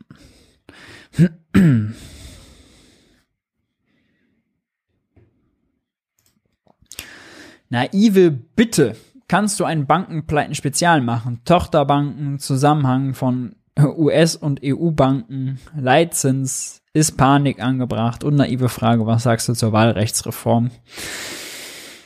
Ein naives Bankenpleiten-Spezial. Hm, können ja mal die anderen nachher in die Kommentare schreiben, ob die das interessant fänden. Jetzt äh, hatte ich auch gerade das Gefühl, das hat so auch die Berichterstattung dominiert. Äh, ja, permanent überall ne, neue Nachrichten. Und äh, dass ich das jetzt gar nicht so groß gemacht habe, eher bigger picture versucht habe, ja, also Zinsen, Zinsänderungen, jetzt auch das Risiko wieder, oh Gott, jetzt sind all diejenigen, die die Gegenwette gemacht haben, also sich vor gegen niedrig verzinste Anleihen und das Zinsrisiko abgesichert haben. Das Problem, wenn jetzt der Zinsstopp zu schnell kommt, weil die US-Zentralbank jetzt Zins nicht jetzt die jetzt auch wieder Probleme bekommen und das permanent diesen Zins zu verändern zu so vielen Problemen führt, weil das ist ja eigentlich so der zentrale Preis für Geld, der zentrale Zins, der alle Verträge, die es irgendwie in der Wirtschaft gibt, alle Zahlungsflüsse, die heute vereinbart werden für in Zukunft, verändert. Entweder höher bewertet oder entwertet. Und das sorgt natürlich für diverse Probleme. Ja. Ähm, also, äh, ich überlasse euch das mal in den Kommentaren, wenn der äh, Wunsch häufig kommt. Dann können wir uns dafür noch mal ein bisschen mehr Zeit nehmen. Wann ist eine Bank too big to fail? Äh, too big to bail. Äh, too big to bail eigentlich nie, ja. Also äh, es gibt natürlich theoretisch unendlich Möglichkeit, einer Bank aus der Schippe zu helfen. Was vielleicht nochmal wichtig ist als Unterscheidung, ist aber auch in vielen Twitter-Diskussionen, die ich da so verfolgt habe, auch von äh, Ökonomen, die in den USA sitzen und auf Twitter mal lautstark poltern und mit Nachnamen Bachmann heißen, die sagen dann auch schon mal gerne so Sachen wie, ja, schaut her, äh, Banken können ja doch kein Geld aus dem Nichts schöpfen, denn sonst wäre ja die SVB zum Beispiel gar nicht pleite gegangen, sonst hätte die Credit Suisse ja gar kein Problem gehabt. Ja, ähm, also das Problem, Banken können immer sich selbst Einlagen, äh, selbst ihre Bilanz verlängern, wenn sie einen Kredit vergeben. Ja, schreiben sie 1000 Euro in die Forderung, 1000 Euro in ihre Verbindlichkeit und gut ist. Das Problem ist, wenn das Geld abfließt, nämlich überwiesen werden soll, dann gehen sie in den Zahlungsausgleich mit anderen Banken und das machen sie nicht mit ihrem eigenen Giralgeld, sondern auf der höheren Ebene sozusagen mit dem Zentralbankgeld. Das heißt, Banken können theoretisch unendlich äh, eigenes Giralgeld, eigene Kontoguthaben erzeugen. Nur, sie brauchen Zentralbankgeld, Guthaben bei der Zentralbank, um die zu überweisen. Und das ist knapp. Das können sie nicht selbst erzeugen.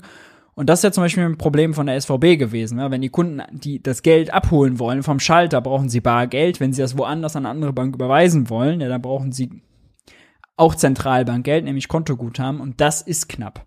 Ja? Äh, und außerdem, das ist das Liquiditätsproblem. Und dann gibt es noch das Solvenzproblem, nämlich wenn die Anleihen so viel an Wert verlieren, oder generell die Aktiva einer Bank, ja, das, was sie hält an Anlagen, wenn das so sehr an Wert verliert, aber die Verbindlichkeiten gleich bleiben, denn die Kontoguthaben bleiben ja so, wie sie sind, ja, äh, dann fällt natürlich das Eigenkapital. Das Eigenkapital darf nicht negativ sein, sprich die Bank darf kein Verlustgeschäft machen. Ja? Sie muss mindestens ausgeglichen sein, profitabel. Außerdem gibt es auch Bankregulierung, die zum Beispiel genau darauf achtet und guckt, wie ist die Bilanz der Bank, was gibt's für eine Eigenkapitalquote, je nach Risiko der Aktiver, ja, hat sie riskante Kredite oder nicht, hat sie riskante Anleihen oder nicht, wie groß ist das Risiko, wenn sich der Zins ändert, es gibt auch diese Stresstests und so. Es ist eigentlich alles, äh, gibt es das ja schon, da wird drauf geachtet, nur keine Bank, um ehrlich zu sein, könnte so einen krassen Bankrun der ja kein klassischer Bankrun zum Schalter war, sondern Bankrun im Sinne von, ich will, will das Geld auf ein anderes Konto überweisen, äh, wie die SVB aushalten, wenn auf einmal 42 Milliarden von den 200 Milliarden, die sie in Einlagen haben, weg sollen. Ja, wenn Banken darauf vorbereitet sein sollen, äh, ohne dass die Zentralbank das eben sicherstellt. Ne? Das könnt ihr natürlich machen. Könnte immer unbegrenzt äh, der Bank einen Kredit geben, dass sie die Liquidität hat, um diese Überweisung zu tätigen. Das wäre kein Problem. Aber wenn sie das nicht macht, ja, dann gibt's immer das Problem, äh, dass das so eine Bank nicht aushält.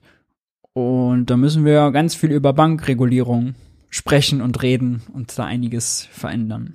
Äh, wann also eine Bank too big to bail theoretisch nie. Mm, ja, und Too Big to Fail ist jetzt natürlich die neue UBS mit der Credit Suisse. Ne? Neue Monsterbank.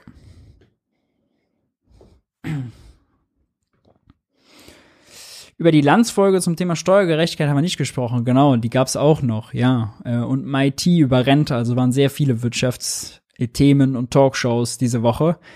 Haben wir nicht alles ge geschafft, aber kann ich sehr empfehlen.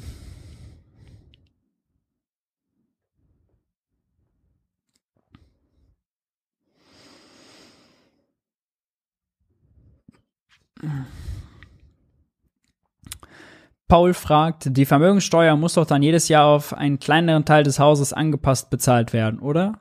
Ja, stimmt.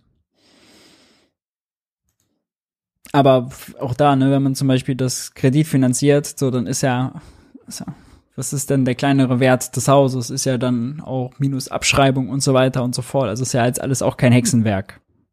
Ja. Kompliziert wird's wirklich eigentlich nur, wenn man sowas wie Kunst und so weiter reinnimmt und dafür hohe Freigrenzen nicht kompliziert machen, allgemein hohe Freigrenzen, dann hat man weniger Steuerfälle, dann wird's insgesamt weniger aufwendig. Das ist, glaube ich, äh, das heilige, das der, der vernünftige äh, Weg, um Aufwand und Ertrag in ein bestmögliches Verhältnis zu bringen, vorgesetzt, man wollte eine Vermögenssteuer.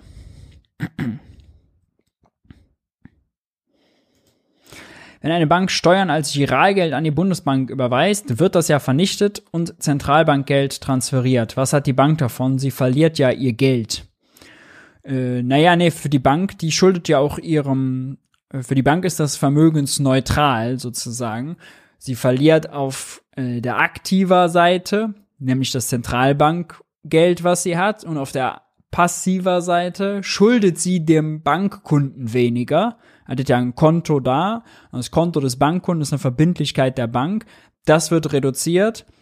Das Zentralbankguthaben wird reduziert. Das ist eine Bilanzverkürzung für die Bank. Bilanzverkürzung heißt immer, die Geldmenge wird verkleinert. Also Steuern gezahlt werden, verkleinert sich die Geldmenge. Hm. Das ist schon mal eine wichtige Einsicht. ja. Also die Bank hat einfach äh, nichts davon. Weder profitiert sie davon, noch hat sie leidet sie darunter. Ist einfach was, was sie im Auftrag ihres Kunden halt macht. Ja.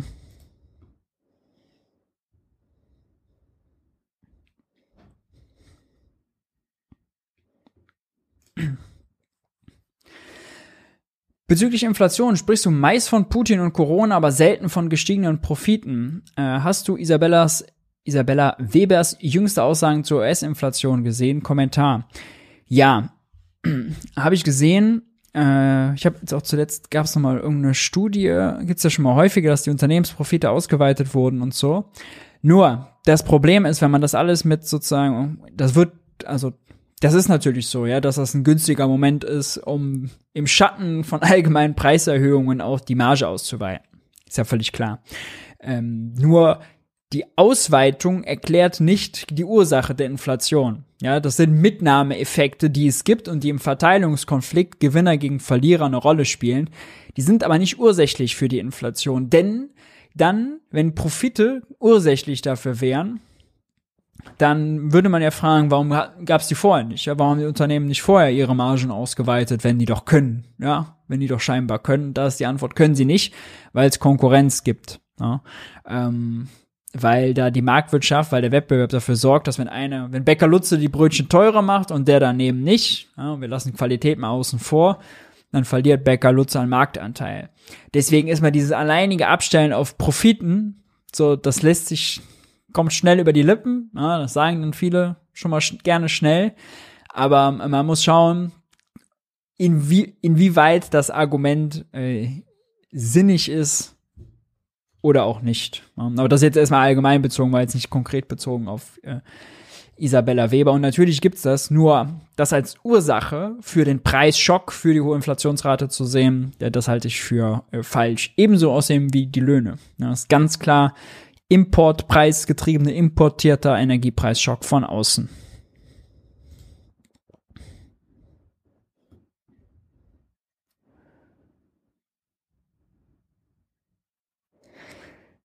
Dum, dum, dum, dum. Welche Krypto muss ich hodeln angesichts der anstehenden Bankenkrise? Ja, Bitcoin hat heute zugelegt, nur das Problem ist auch, wenn die, je weiter die Zinsen steigen, desto weniger attraktiv wird wiederum der Bitcoin, weil der Bitcoin ja keinen Zins bringt, aber man dann eben einen risikofreien Zins auf seine Einlagen und sein Tagesgeld nachher bekommt. So, und dann ist das natürlich unter Umständen zinsmäßig attraktiver. Ja.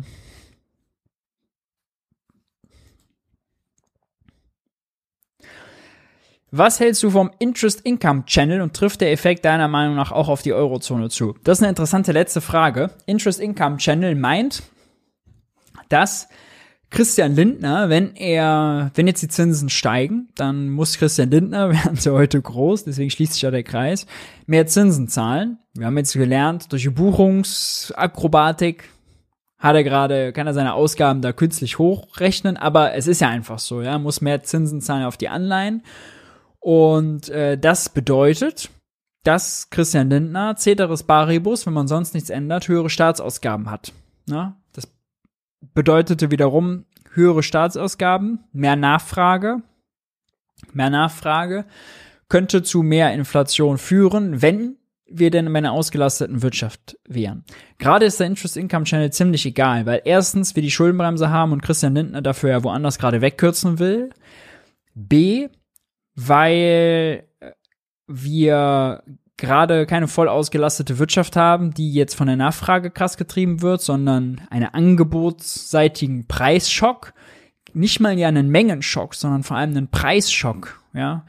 Gas war ja nie wirklich, wirklich, wirklich knapp. Allein die Sorge dafür, dass Gas knapp wird, hat es ja so teuer gemacht muss man unterscheiden. Und das dritte ist, dass man bei diesem Interest Income Channel immer noch schauen muss, wohin gehen denn die, äh, die Zinsausgaben. In Deutschland ist zum Beispiel so, ein Drittel der Staatsanleihen hält die Zentralbank. Da gehen die Zinsausgaben dann hin und kommen aber wieder zurück, weil die Zentralbank gehört ja den Eigentümern und schüttet ihre Gewinne an ihre Finanzminister aus. Das ist dann rechte Tasche, linke Tasche. Da geht schon mal ein großer Effekt verloren. Der Rest verbleibt im Finanzmarkt und sorgt dafür mehr Nachfrage nach anderen Finanzprodukten. Kommt also nicht bei Bäcker Lutze an, der jetzt überfordert ist und seine Brötchen nicht mehr backen kann. Deswegen ist das gerade egal. Theoretisch spielt es aber eine, kann es eine Rolle spielen.